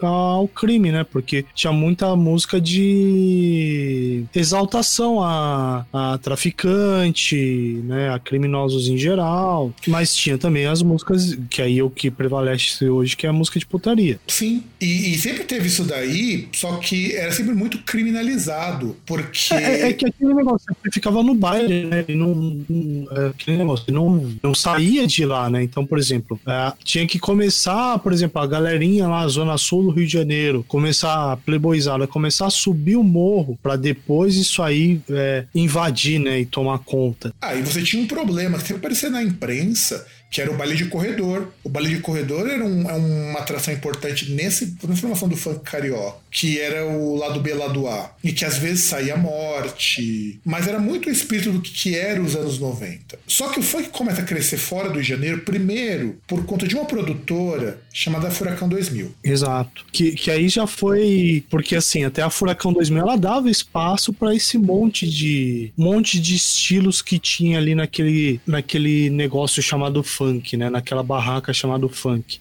Tanto que tinha, era a famosa a coletânea do Furacão 2000, né? CDzinho lá com vários artistas, muitos até que, tipo, você começava a ouvir, não tinha a ver uma coisa com a outra, mas que eram todos da gravadora e eram todos, entre aspas, funk, né? Não, e o CD da Furacão 2000, ele é ele era distribuído de graça no, nos bailes da Furacão 2000. Sim, e sem contar que, por exemplo, se você for pensar, uh, no mesmo estilo ali funk, você tinha latino, Claudinho Bochecha, a... tinha aquela lá que era a mãe loira lá do funk, qual que era o nome dela? Valesca alguma coisa. Era Valéria Não, não, não, não, não. Vem antes. Que, não... que inclusive eu acho que ela era a esposa do, do cara, do idealizador lá. Era ela e o marido dela que eram os idealizadores da Furacão Furacão 2000. E aí ela era artista também e ele era empresário e produtor. E aí você tem a Furacão 2000 que surge, acho que em 98, 97, e ela começa a divulgar muito para São Paulo. Você tinha muito baile da Furacão 2000. Carnaval, você tinha muito baile de carnaval da Furacão 2000. E isso começa a trazer o funk para São Paulo, assim, de forma massiva. Outra coisa que ajudou muito é que nessa época você tinha, tinha compartilhamento de música. Então, de repente, as pessoas estavam compartilhando as músicas dos artistas. Porque os artistas de funk não tinha essa coisa. Então, isso, que, isso que funk é muito visionário e é muito interessante do ponto de vista de produção. Não tinha CDs de funk no Rio de Janeiro, nunca existiu isso. Era tudo compartilhado de fita cassete, de CD pirata, não tinha assim. Artista tal gravou tal disco. Isso é uma coisa que só começou a surgir de 2000 pra frente. Você ter artistas que de fato gravavam um disco. Quais são os artistas mais mainstream, tipo Lodin Bochecha, Latino, e Fernando Abreu e tudo mais? nenhum deles gravava álbum, principalmente pessoa da periferia. Porque o foco era você estar tá lá no baile dançando, enchendo a cara de, de cerveja, é, comendo uma mina ali, se fosse o caso, e se, se esporrando no, baile de corredor. Eu vi o. Aqui é Verônica Costa, a mãe loira do funk. E aí, nessa coisa do funk também ter crescido, é interessante porque o funk da favela não tem nada a ver com o funk que o Playboy vai escutar lá no baile, que ele paga 150 conto pra entrar. Esses são os meus artistas, mas não é a mesma coisa. Ele perde... É, porque é, é, Até, por exemplo, uma coisa, um, um, fenômeno parecido, quando a gente pega esses caras que fizeram sucesso de funk aí, mas mais de meme da internet, igual você pega o Vitinho Sou Foda, quando foi tocar no Caldeirão do Hulk, teve que mudar a música pra Soul delas, que assim é que é um negócio parecido, né? Que por exemplo, quando sai esse som do, das comunidades e pro mainstream e principalmente sai do Rio e vem para São Paulo, tem temática que eles têm que cortar, até porque é aquele fenômeno que eu falei de tipo de cara que continuava fazendo baile e fazia música lá, por exemplo, enaltecendo um, um traficante, ali coisa do tipo que a polícia começou a ficar mais em cima e prender por apologia ao crime. É, e aí você também tem algo que é muito interessante, mas só vai surgir uns 5, 6 anos depois, que é o funk ostentação, que é uma vertente assim, e tem no Rio de Janeiro, tem, mas ela é muito mais de São Paulo, porque entra também aí no caso a questão política. Quando o funk chega em São Paulo, São Paulo é um estado mais rico e a desigualdade ela é muito mais gritante no sentido de separar as pessoas do que no Rio de Janeiro. Rio de Janeiro a desigualdade separa, Zona Sul, Zona Norte, por exemplo, mas você tem pontos de contato ali, que torna o Rio de Janeiro é, bastante é complexo. Muito, por mais que tenha o alemão alemão, coisa do tipo, é coisa que é muito próximo, né, cara? Você, você tem alguns bairros lá que, por exemplo, o bairro ele é classe alta, tipo, você atravessa uma rua, você tá, você tá subindo um morro, né? Sim, não. É coisa que, por exemplo. E é o que permitia, por exemplo, um playboy que nem o Gabriel Pensador sai com os caras da favela. Sim, porque os caras desciam pra ir pra praia. É, então. Isso em São Paulo não. São Paulo os guetozinhos são muito separados. ZL principalmente, você, assim, não que você não tenha pessoas com muito dinheiro na ZL, tal, porque tem em todo qualquer lugar. Mas você tem uma separação muito grande de Morumbi e Heliópolis. Sim. Por exemplo, talvez você não tem tanto, e aí você tem um, por exemplo, até Morumbi e, e Heliópolis, Paraisópolis, tem alguns locais que tem ponto de contato. Que até, por exemplo, eh, se eu não me engano, é de São Paulo, aquela, aquela foto famosa que mostra, tipo, vários prédios, assim, condomínios, prédio branco, assim, fudidão, assim, com piscina e os caralho. E do lado ali você vê aquelas casinhas de cor marrom de tijolo da favela, né? Que é, que é justamente, mas, por exemplo, você pega igual a Zona Leste, igual você falou. Zona Leste, ele é o exemplo perfeito, porque assim, você pega o. pro ouvinte aí que não é de São Paulo, você pega a cidade de São Paulo, ela é meio que um, um R minúsculo o formato da cidade de São Paulo. Ela estica e estica pra caralho pro sul e estica pro leste, né? Você pega a Zona Oeste, ela é um pedacinho ali, depois já tem a, os municípios da, da Zona Oeste, os municípios da Grande São Paulo ali que vão para a região oeste, lá é, é Cotia, Osasco, é, Carapicuíba. Já, já, já, é, já, é, quase interior ali, inclusive. Não, não é quase interior. Na verdade, é, é, é um negócio que é quase assim. Você pega em distância, é, você sai, por exemplo, eu, eu, moro na Zona Oeste. Você sai daqui da Lapa para você ir na direção oeste, o, por exemplo, você olha assim, você saiu de carro, você olha assim, você tá em Osasco, você fala, porra, eu já tô em outro município. Se você se a, mesma, se a pessoa sai do mesmo ponto, ou sai de um, do ponto de contato ali da, da zona leste, ali do, do centro, e vai para pro leste, o cara ainda tá na zona leste, o cara ainda tá em São Paulo. E, e ainda falta muito para ele chegar lá pra é, Itacoaquecetuba, é, Ferraz de Vasconcelos e outros municípios que ficam lá no extremo leste, né? E, e a zona leste até é um... que até um ponto que eu citei uma vez, não lembro se eu citei no podcast, que é uma coisa que eu achei que foi muito boa em relação a o que veio a construção ali da Arena Corinthians, porque trouxe várias coisas ali que. várias coisas junto com a Arena, é que antes disso, o, a Zona Leste você ouvia era no programa do Datena, era no Cidade Alerta, era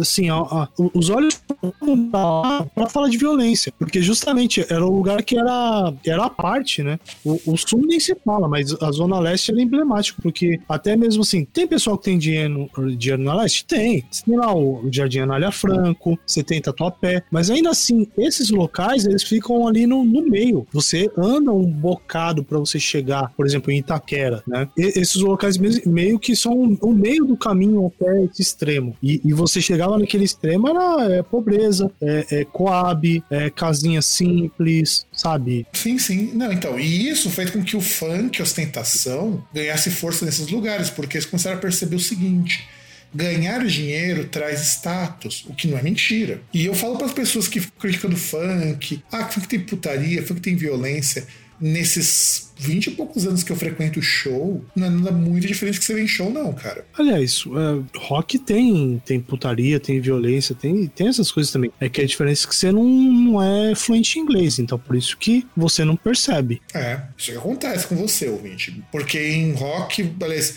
show de rock, mano, você vai pegar show de death metal. É muito comum ter Wall of Death, que é um, lado colidindo com o outro e comendo em porrada. Que não é nada diferente do lado B, lado A do baile de corredor. É que o baile de corredor é a roda punk raiz, é aquela que você pode sair de lá aleijado. E que não é muito diferente que pode ocorrer também, por exemplo, você pega no Carnaval de Salvador, fora ali do cordão ali do bloco. É, é. que você vê lá é porradaria e tipo, e, e, você vê a polícia lá, ela não vai separar, ela vai lá dar porrada também. Então, e aí que entra porque que o funk faz exatamente com o jovem. Porque o rock ficou muito bunda mole nessa época, as bandas Sim. mainstream. Eu acho foda quando você vai pegar que eu tava falando com um amigo meu que pegou lá o, o Spotify do ano dele. Só falei pra ele, é só música de tiozão, reaça que você tá escutando. Motley Crue, é, Iron Maiden, é, e coisas desse tipo. Bon Jovi. Falou, cara, só música de tiozão que cola em bar pra ouvir classic rock e tomar uma Heineken. Não, e às vezes nem é questão de, tipo, porque o cara é isso. Não, mas... não é, é muito longe é, disso. Sim, mas é, é, é que sei lá, cara, é, são, são várias coisas, é, são vários fatores pra pessoa ouvir música ali e tal. E, e, se você der uma olhada, até eu acho que é um, um ponto aí que é mais interessante, que se você for ver o, o cara que ouve isso, ele vai ouvir as músicas antigas, não é que vai ouvir as novas, porque, tipo, essas bandas têm muitas que nem produzem mais coisa nova ou produzem coisa totalmente irrelevante. E aí, aproveitando o gancho, nós temos também algo que para mim é um ponto muito positivo e que ele tem um declíniozinho da virada dos anos 2010 e tá com muita força hoje, que é o pop feminino. Principalmente o pop feminino de vocalistas, tipo Britney Spears, Madonna. Madonna tinha lançado Ray of Light nessa época, que é um que deu uma revitalizada na carreira dela, assim, impressionante. Na verdade, Ray of Light é antes, em 99 o Ray of Light. Mas, porra, tem o Ray of Light, depois tem o Music, a, você tem a Christina Aguilera, que tá bombando, você tem a Britney Spears, você tem a Mariah Carey. Então o pop feminino tá muito forte. E ele tá muito forte porque as boy bands começam a cair. Nós já comentamos no programa sobre boy bands, nós comentamos um pouquinho sobre os discos de 2000. Boy band já não era um formato que funcionava. Tanto que o NSYNC tinha acabado um ano antes. Você começa a ter o Backstreet Boys também, que já tinha acabado. Porque Boy band é um formato que tá fadado a acabar. E também porque agora o jovem quer bandas mais femininas. Assim como hoje tem uma Beyoncé, uma Rihanna, que fazem um puta de um sucesso, fazem porque as pessoas querem mais mulheres na música. É estranho falar isso, mas só no meio metal, rock, o pessoal acha que mulher na música estraga, como já ouvi de muita gente. E veja que o pop é uma coisa muito pasteurizada, mas o pop que permitiu que uma mulher negra ficasse rica, permitiu que uma pré, uma uma pré-adulta conseguisse se mostrar mais sensualizada e vender sem ser chamada de puta, é uma que permitiu que latinas mulheres latinas como a Shakira e a Cristina Aguilera tivessem um papel. Que estilo de música permite essas pessoas de entrar na cena? Eu não vejo metal e rock muito, vamos dizer assim, abertos a esse tipo de gente. É quase sempre todo mundo de macho, branco, cabeludo, com cara de europeu. É, e, e tem também a questão de, por exemplo, você pega uma, uma mulher aí que vai lá e, e dá voz aí para público LGBT, coisa do tipo, como tem ali a Lady Gaga, né? Porque a, a, a, até nesse ponto aí, e e aí no Brasil você pega até um. Que chega num ponto que é mais ridículo, né? Porque, por exemplo, você pega em um tempo aí, o, o cara que tinha banda de rock no Brasil era o, o branco, o hétero, de classe média alta que fazia conservatório. Ou se não fazia conservatório, tinha muito tempo para estudar, como é o caso do pessoal da Legião Urbana. Exato, tinha muito tempo ali, era, era filho de diplomata, era filho de, de, de funcionário público, filho de funcionário aí de alto escalão de multinacional. Era a galera que, que, que, justamente como a gente falou aí de, de banda que o cara ele tem que escolher, ele tem que optar o, o ganha-pão do que a música, é muito cara que não precisava correr atrás do ganha-pão, então ele podia muito bem se dedicar à música e foda-se. E é uma música que no contrário do pop, e é isso que eu acho assim muito bom e muito triste ao mesmo tempo. O pop consegue dialogar melhor com essas classes sociais mais baixas, formadas por pessoas que, são, que não são heterossexuais, que não são brancas e que não, não possuem uma sexualidade padrão, mesmo que essas pessoas no pop sejam pessoas brancas, hétero e dentro de um padrão americano-europeu. Porque eu penso, por exemplo, na Britney Spears. Britney Spears é uma cantora que muito gay gosta. Mas por quê? Porque é uma pessoa que toca em temáticas com a valorização do corpo, o fato de você se ver como uma pessoa desejável. E, e é engraçado, eu fico pensando, porque é dessa época, uma música como I'm Slave for You da Britney Spears. Pô, é uma música que a mulher falando, eu, eu me entrego para você, eu quero que você me coma. É literalmente isso que ela tá dizendo na música. E você não tem um metalzinho chumbrega que fala sobre. O pessoal prefere falar de cavalo de espadinha, sabe? Não que eu acho que é dever de toda a banda falar sobre. Não é. Mas de repente você começa a ver um pessoal que tá tão afastado da realidade que não é capaz de ver, por exemplo, mulheres têm desejos. É por isso que eu acho que a Joan Jett era muito foda, porque a Joan Jett representava justamente isso. Tinha esse ideal de ser uma mulher que. Joan Jett, a. Ah, fugiu o nome da moça agora. Da Janis Joplin. Então, é, eu falo que isso é uma coisa que o rock teve numa época, perdeu nos anos 90, perdeu nos anos 2000, perdeu nos anos 2010, perdeu nos anos 2020 e vai continuar perdendo, porque com exceção de meia de banda, o resto é tudo muito fechadinho. Não que o gênero em si seja gênero reaça. Eu expliquei isso para mim também no podcast que participei tem muita gente fora, mas no mainstream, que chega pra massa, é uma banda com um monte de bunda mole, que tem medo de se posicionar. É, tem, tem, muita gente fora, só que o, o, que você lembra ali quando você lembra de rock, você lembra da banda de apoio do Danilo Gentili. É. Você lembra da, da, da banda lá do, do gordinho guitarrista que, que fala que a filha vai casar virgem, sendo é. que uma das músicas de maior sucesso do cara é falando lá que ele queria dar, dar uma furada numa menina menor de idade, filha de delegado. Pois é. Pois é, e, e, é isso. Eu acho que a questão que a gente pensa do rock mainstream, ele vai perder muito pro pop, porque o pop já entendeu essa, esse recado. Ele precisa se atualizar com as demandas da pessoa mais jovem, e demandas que são muito justas, inclusive. Por exemplo, você tem uma Britney Spears, uma Christina Aguilera que fala da sensualidade. Porque a gente também tem que parar de imaginar que ah, a mulher que quer mostrar os peitos, ela é só uma vítima de um sistema machista opressor cada quatro. Não. Vezes ela quer realmente mostrar os peitos dela. Até porque aquele negócio negócio, né? O, esse ponto de achar que essa exibição ela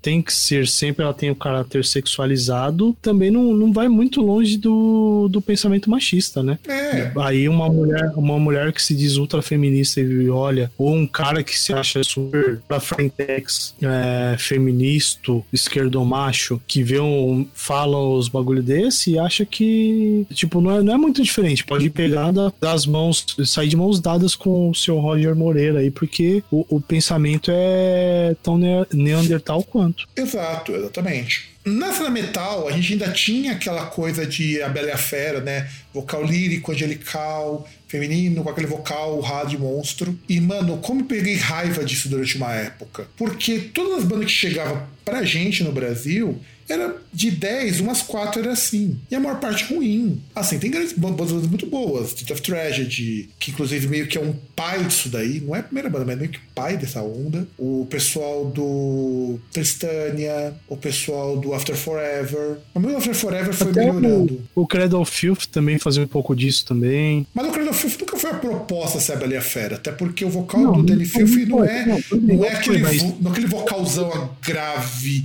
é, urrado Sim. de monstro. É. Não, então, é que, é que o Danny Filth é aquele negócio, né? Questão do alcance, né? Que ele tinha tanto a questão do, do, do vocal ali mais agudo quanto mais grave, quanto, tanto, quanto gutural em alguns momentos, né? Tanto que um amigo do meu irmão, ele fazia a aula de canto e o professor ele falou: o Danny Filth faz aquilo com harmônico. É muito diferente.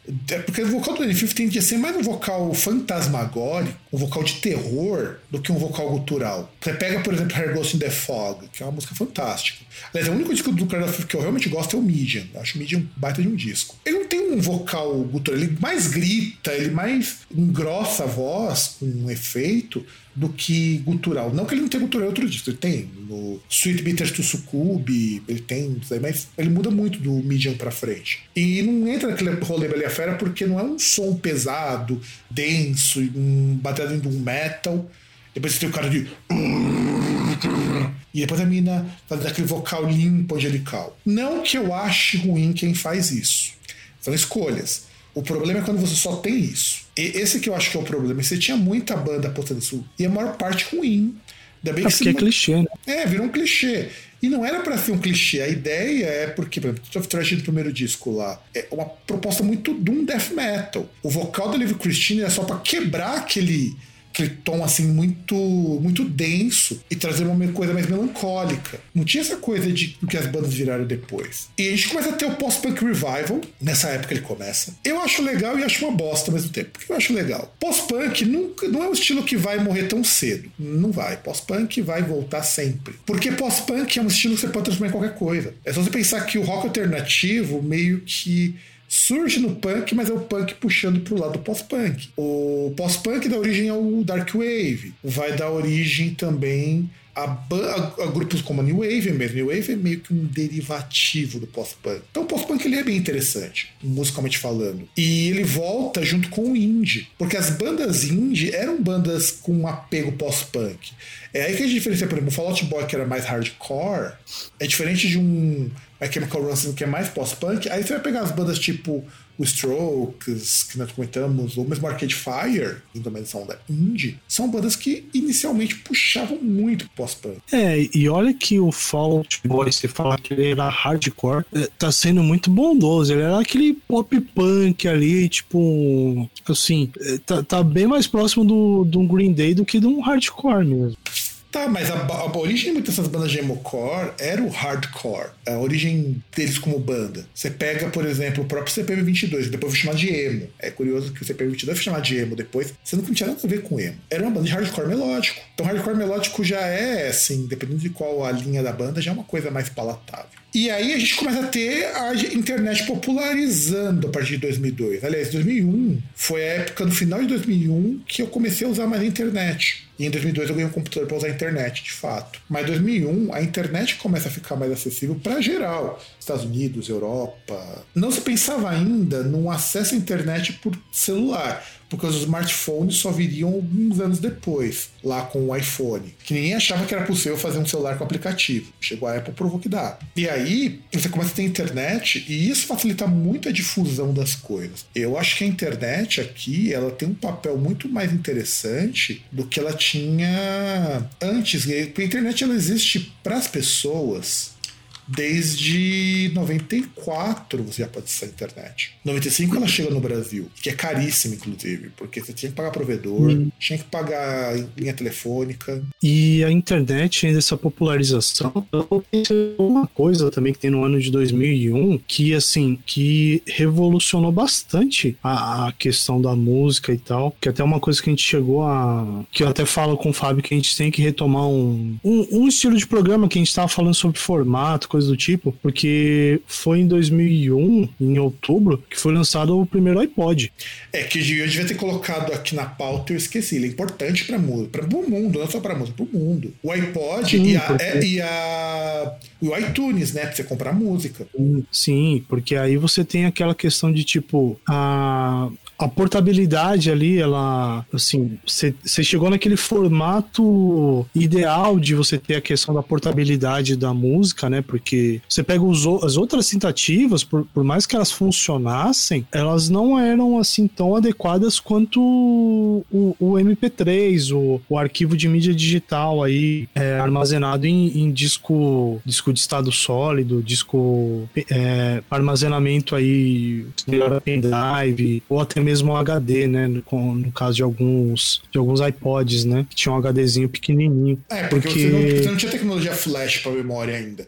Tecnologia surgiu uma e... década depois. Isso, que você tinha. É, flash em si não, mas você tinha, por exemplo, aqueles pendrives, né? Tinha aqueles MP, é, MP3 players com, com pendrive ali, formato de pendrive. Mas você pega aí, por exemplo, cara, você tinha um HDzinho. Assim, pro ouvinte é, é complicado pro nosso ouvinte. Tudo bem que assim, a gente deve ter muito ouvinte que tem a nossa idade, né? E que viveu essa parte que. Essa, essa galera que, né? Vocês compartilham com a gente, vocês também nasceram num mundo sem internet, né? Um mundo sem celular, um mundo sem MP3, sem, sem música digital, né? Porque, né, quando a gente nasceu, a música era analógica ainda. É, só o CD então... que era digital, mas era numa mídia analógica. Não, não, não, não. Você não nasceu. Não, mas você não nasceu na época do CD, cara caralho. Você nasceu antes. Ah, 84, 84 já tinha CD, César, que não tinha no Brasil. Ah, oh, tinha CD onde? No Brasil tinha, cara, é sério. O primeiro CD que meu pai comprou, ele comprou em 90. Ah, 90. Ah, não, verdade. Esqueci que você ainda é mais novo. Tá. Eu nasci numa época que não tinha música digital, tá bom? Assim, tá bom? Acho, acho que fica melhor. Enfim, mas assim, é, pro ouvinte não fica muito, muito claro, mas por exemplo, igual a gente falando do CD. Antigamente você tinha tanto no carro ali, quanto mesmo para você levar ali, para você andar aí no busão, você tinha o, o, player de CD, que dava pra você pegar, tipo, ah, o, o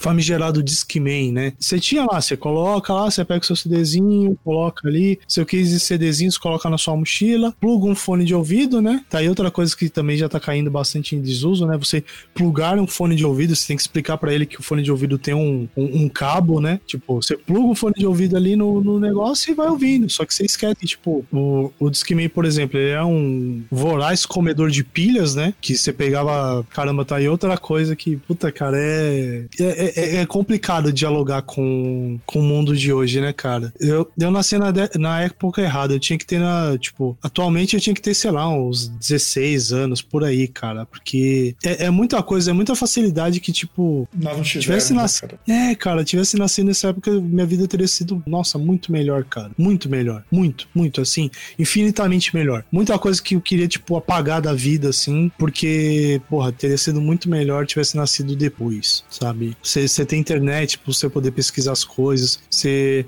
tem às vezes uma impressora que você não precisa ficar fazendo aquele bagulho cartográfico, sabe? Ficar copiando mapa, essas bosta aí que o professor de geografia fazia, que é um ódio fazer, tipo, mas enfim, você, você tem, por exemplo, você tem aí é, a portabilidade da música do jeito que é hoje, né? O jeito que é hoje é, é, vem aí do, do iPod. E aquele negócio, a gente pensar no iPod também, hoje até mesmo a gente tem a questão do, dos dispositivos aí de, de comunicação portáteis, do jeito que são hoje, por causa da Apple, por causa do iPod também, né? Sim, sim, sim. Não, e é isso que eu queria colocar. Eu acho que é importante, da grande revolução dos anos 2000, principalmente 2001, né? Colocar 2001 que é um marco muito importante nesse sentido. Tudo que a gente tem hoje de música portátil. Isso é meio que se consolida aí. Tá certo, MP3 é um formato que existia muito. O Napster tá aí pra provar. É, muito também não, acho que tinha uns 10 anos por aí. Sim. Pelo menos isso. O MP3 pode parecer estranho, gente, mas o MP3 ele não é tão. Ele não foi inventado no começo dos anos 2000, ele é bem antes disso daí. Já tinha MP3 circulando no começo da internet. Só que ninguém tinha uma forma de se distribuir isso em massa. Sem contar que, se a gente for pensar em relação a armazenamento, a gente ainda tinha uma capacidade muito baixa aí de armazenamento, né, cara? Só pensar que você tinha o. O, o máximo que você tinha de portabilidade de armazenamento era o nosso CD CDzinho de 700 mega, né? Quer dizer, 700 foram os últimos CDs produzidos, porque na verdade, o, nessa época os CDs tinham 500 mega. Sim. Os CDs expandidos surgiram depois, até por conta de artistas que gravavam discos tipo Dream Theater, né? Que conseguiam fazer um disco de 70 minutos. O CD, o, o CD originalmente ele tem 400 mega, o inicial, porque ele era projetado para ter duração de um vinil. Depois que foram aumentando porque a mídia comporta mais espaço. E 700 mega é o limite físico do CD, que a tecnologia do CD permite. Quer dizer, daria para fazer um CD dupla face. Acho que até tentaram fazer, mas não vingou. Acho que o DVD ele tem a questão do dual layer, né? Sim. É, você pode ter duas camadas do mesmo lado. Sim. Eu tenho um DVD do Hellraiser que ele é dual layer, para poder comportar os dois filmes num DVD só. Se bem que com a tecnologia dos DVDs que nós temos hoje, você não precisa de tudo. Sem contar com os DVDs dual layer. Ah, é, que hoje, é que hoje a gente não tem mais DVD, né? É. Hoje é muito mais a questão do Blu-ray, né? Nem Blu-ray, porque a maior parte das pessoas prefere ver por streaming. Tanto que se você passar Não, em qualquer lugar que vende Blu-ray, você tem Blu-ray por 20 Em conto. tecnologia. Eu, eu digo em tecnologia atual de mídia ótica. Sim, sim, sim. E você não vai passar disso, porque hoje não tem nem necessidade dessa mídia ótica. E, Sim. mas você conseguir transmitir por MP3 e ter o iPod como grande marco dessa época, aliás, o iPod mudou o mundo na música. Porque a partir do momento que você pode trazer a sua música com um gasto de bateria muito pequeno, porque um iPod você ouviu o dia inteiro. E você, e você carregava ele na USB. Em, em primeiro lugar, já começa a questão do formato, né? Porque ele é um formato minimalista. Ele tem ali todas as funções que ele precisava ter, ele tem num, em cinco, cinco botões, né? Um, um direcional ali, um que você podia girar, né? O circle button, né? Sim. E, e assim, você tem essa questão de. Você tinha um, um dispositivo que ele era robusto, né? Que ele tinha parte da carcaça ali de metal, dependendo do modelo. Você pegou o iPod Classic. Você tinha um, um- um- dispositivo que tinha uma interface ali amigável. Tinha um dispositivo que tinha uma boa qualidade, uma boa quantidade de armazenamento. Então, é um negócio revolucionário, cara. Eu, eu lembro que eu mesmo tenho aqui, só, algum dia acho que eu até preciso ver se consigo funcionar. Tenho aqui o meu iPod Classic, cara, é, é um negócio que você olha assim e fala, cara, é, é surreal. Meu tio, nessa época, já viajou para os Estados Unidos e trouxe um para ele. Era o sonho de consumo de qualquer jovem, porque num Brasil em crise, que as pessoas estavam tudo desempregadas, você conseguia comprar um aparelho desse, que aqui no Brasil, os que chegavam, custava uma bagatela de dois mil reais, em média, para você tocar música, e você ainda corria o risco de não funcionar. Então, você tinha que ter ele, tinha que ter um computador para transformar, para transportar as músicas. Sim. Ah, E tinha internet pra baixar, né? e tem internet para baixar. E assim a gente tem a inovação que foi essa coisa do MP3, porque você podia comprar a música digital. E a Apple apostou, porque tinha muita pirataria depois do Napster. E a Apple falou: não, vamos vender MP3. Falei, quem vai pagar por MP3? Sendo que você pode achar de graça. e eles conseguiram, eles mant- muito artista ganhou muito dinheiro com na Apple, na, no iTunes. E hoje você tem o streaming. Pra que, que eu vou pagar pra baixar um disco, sendo que eu posso pagar pra ouvir quantos eu quiser? Sim. E sem contar que, entre outras coisas, é, ah, tinha aquela questão que a Apple ganhava dinheiro, o, o valor das músicas era um valor razoável, né? E os artistas também, não, pelo menos que eu lembro, não tinha problema do artista ganhar pouco, né? Ganhar muito pouco pela música, né? É, a partir do momento que você começa a vender a música por um dólar, se eu não me engano, 20% fica com a Apple, 20 ou 30% não é um percentual muito alto, e o resto é pra gravadora. Era muito mais dinheiro pra dar pro artista, porque um disco completo custava 10 dólares digital. Sim. Mas ele era seu pra sempre, podia baixar quando você quisesse. Um artista, se o artista ganhasse desses 10 dólares, que na verdade virariam 8 que iria pra, pra gravadora, se ele ganhasse metade disso, já era mais do que ele ganhava com CD físico. Sim. E, e sem contar o seguinte, né? Que assim, ah, você poderia baixar ali e tal, e, e eternamente ele ficar na sua biblioteca, mas tinha a grande sacada de você não poder compartilhar, né? De você não. De aí você tem um- um- uma outra mecânica ali de desestimular a pirataria, né? Porque, por exemplo, eu tenho uma música, eu não poderia pegar. Você não poderia entrar no meu computador e simplesmente pegar minha biblioteca, né? Então, teoricamente eu poderia, sim, tanto que rolava muito. Muita música que eu já vi pra baixar era música do próprio, do próprio iTunes. Mas mesmo assim, se de 10 que baixaram, um comprasse, já era mais do que antes que ninguém comprava. Sim. Então existe, existia um lucro. E as pessoas compravam, porque você tinha aquele discurso de apoio ao artista e tal. E eu acho que isso que meio que o streaming tenta colocar e falha miseravelmente. E tinha até edição especial de álbum pra, pra iTunes também. Uhum. E é isso, gente. Vamos ficar com a parte 2, que ela já tá bem longa. E na próxima parte, dependendo do tamanho que ficar, vamos comentar todos os discos que saíram em 2021. São importantes, então se prepara que o programa vai ser longo. Ah, mas eu acho que vai ser só essa parte, hein? É, eu espero que. Não, vai ter que ser só essa parte. Tem que terminar esse ano esse programa, porque tem mais coisa pra fazer, né? Então é isso, gente. Nossos contatos vocês já sabem, estão aqui expostos no site. É Groundcast no Facebook, no Twitter, é Groundcast Brasil no Instagram, contato.groundcast.com.br, groundcast.com.br é nosso site. E é isso. Ficamos por aqui. Um grande abraço para todo mundo e nos vemos no próximo programa que eu espero que seja antes da cena acabar.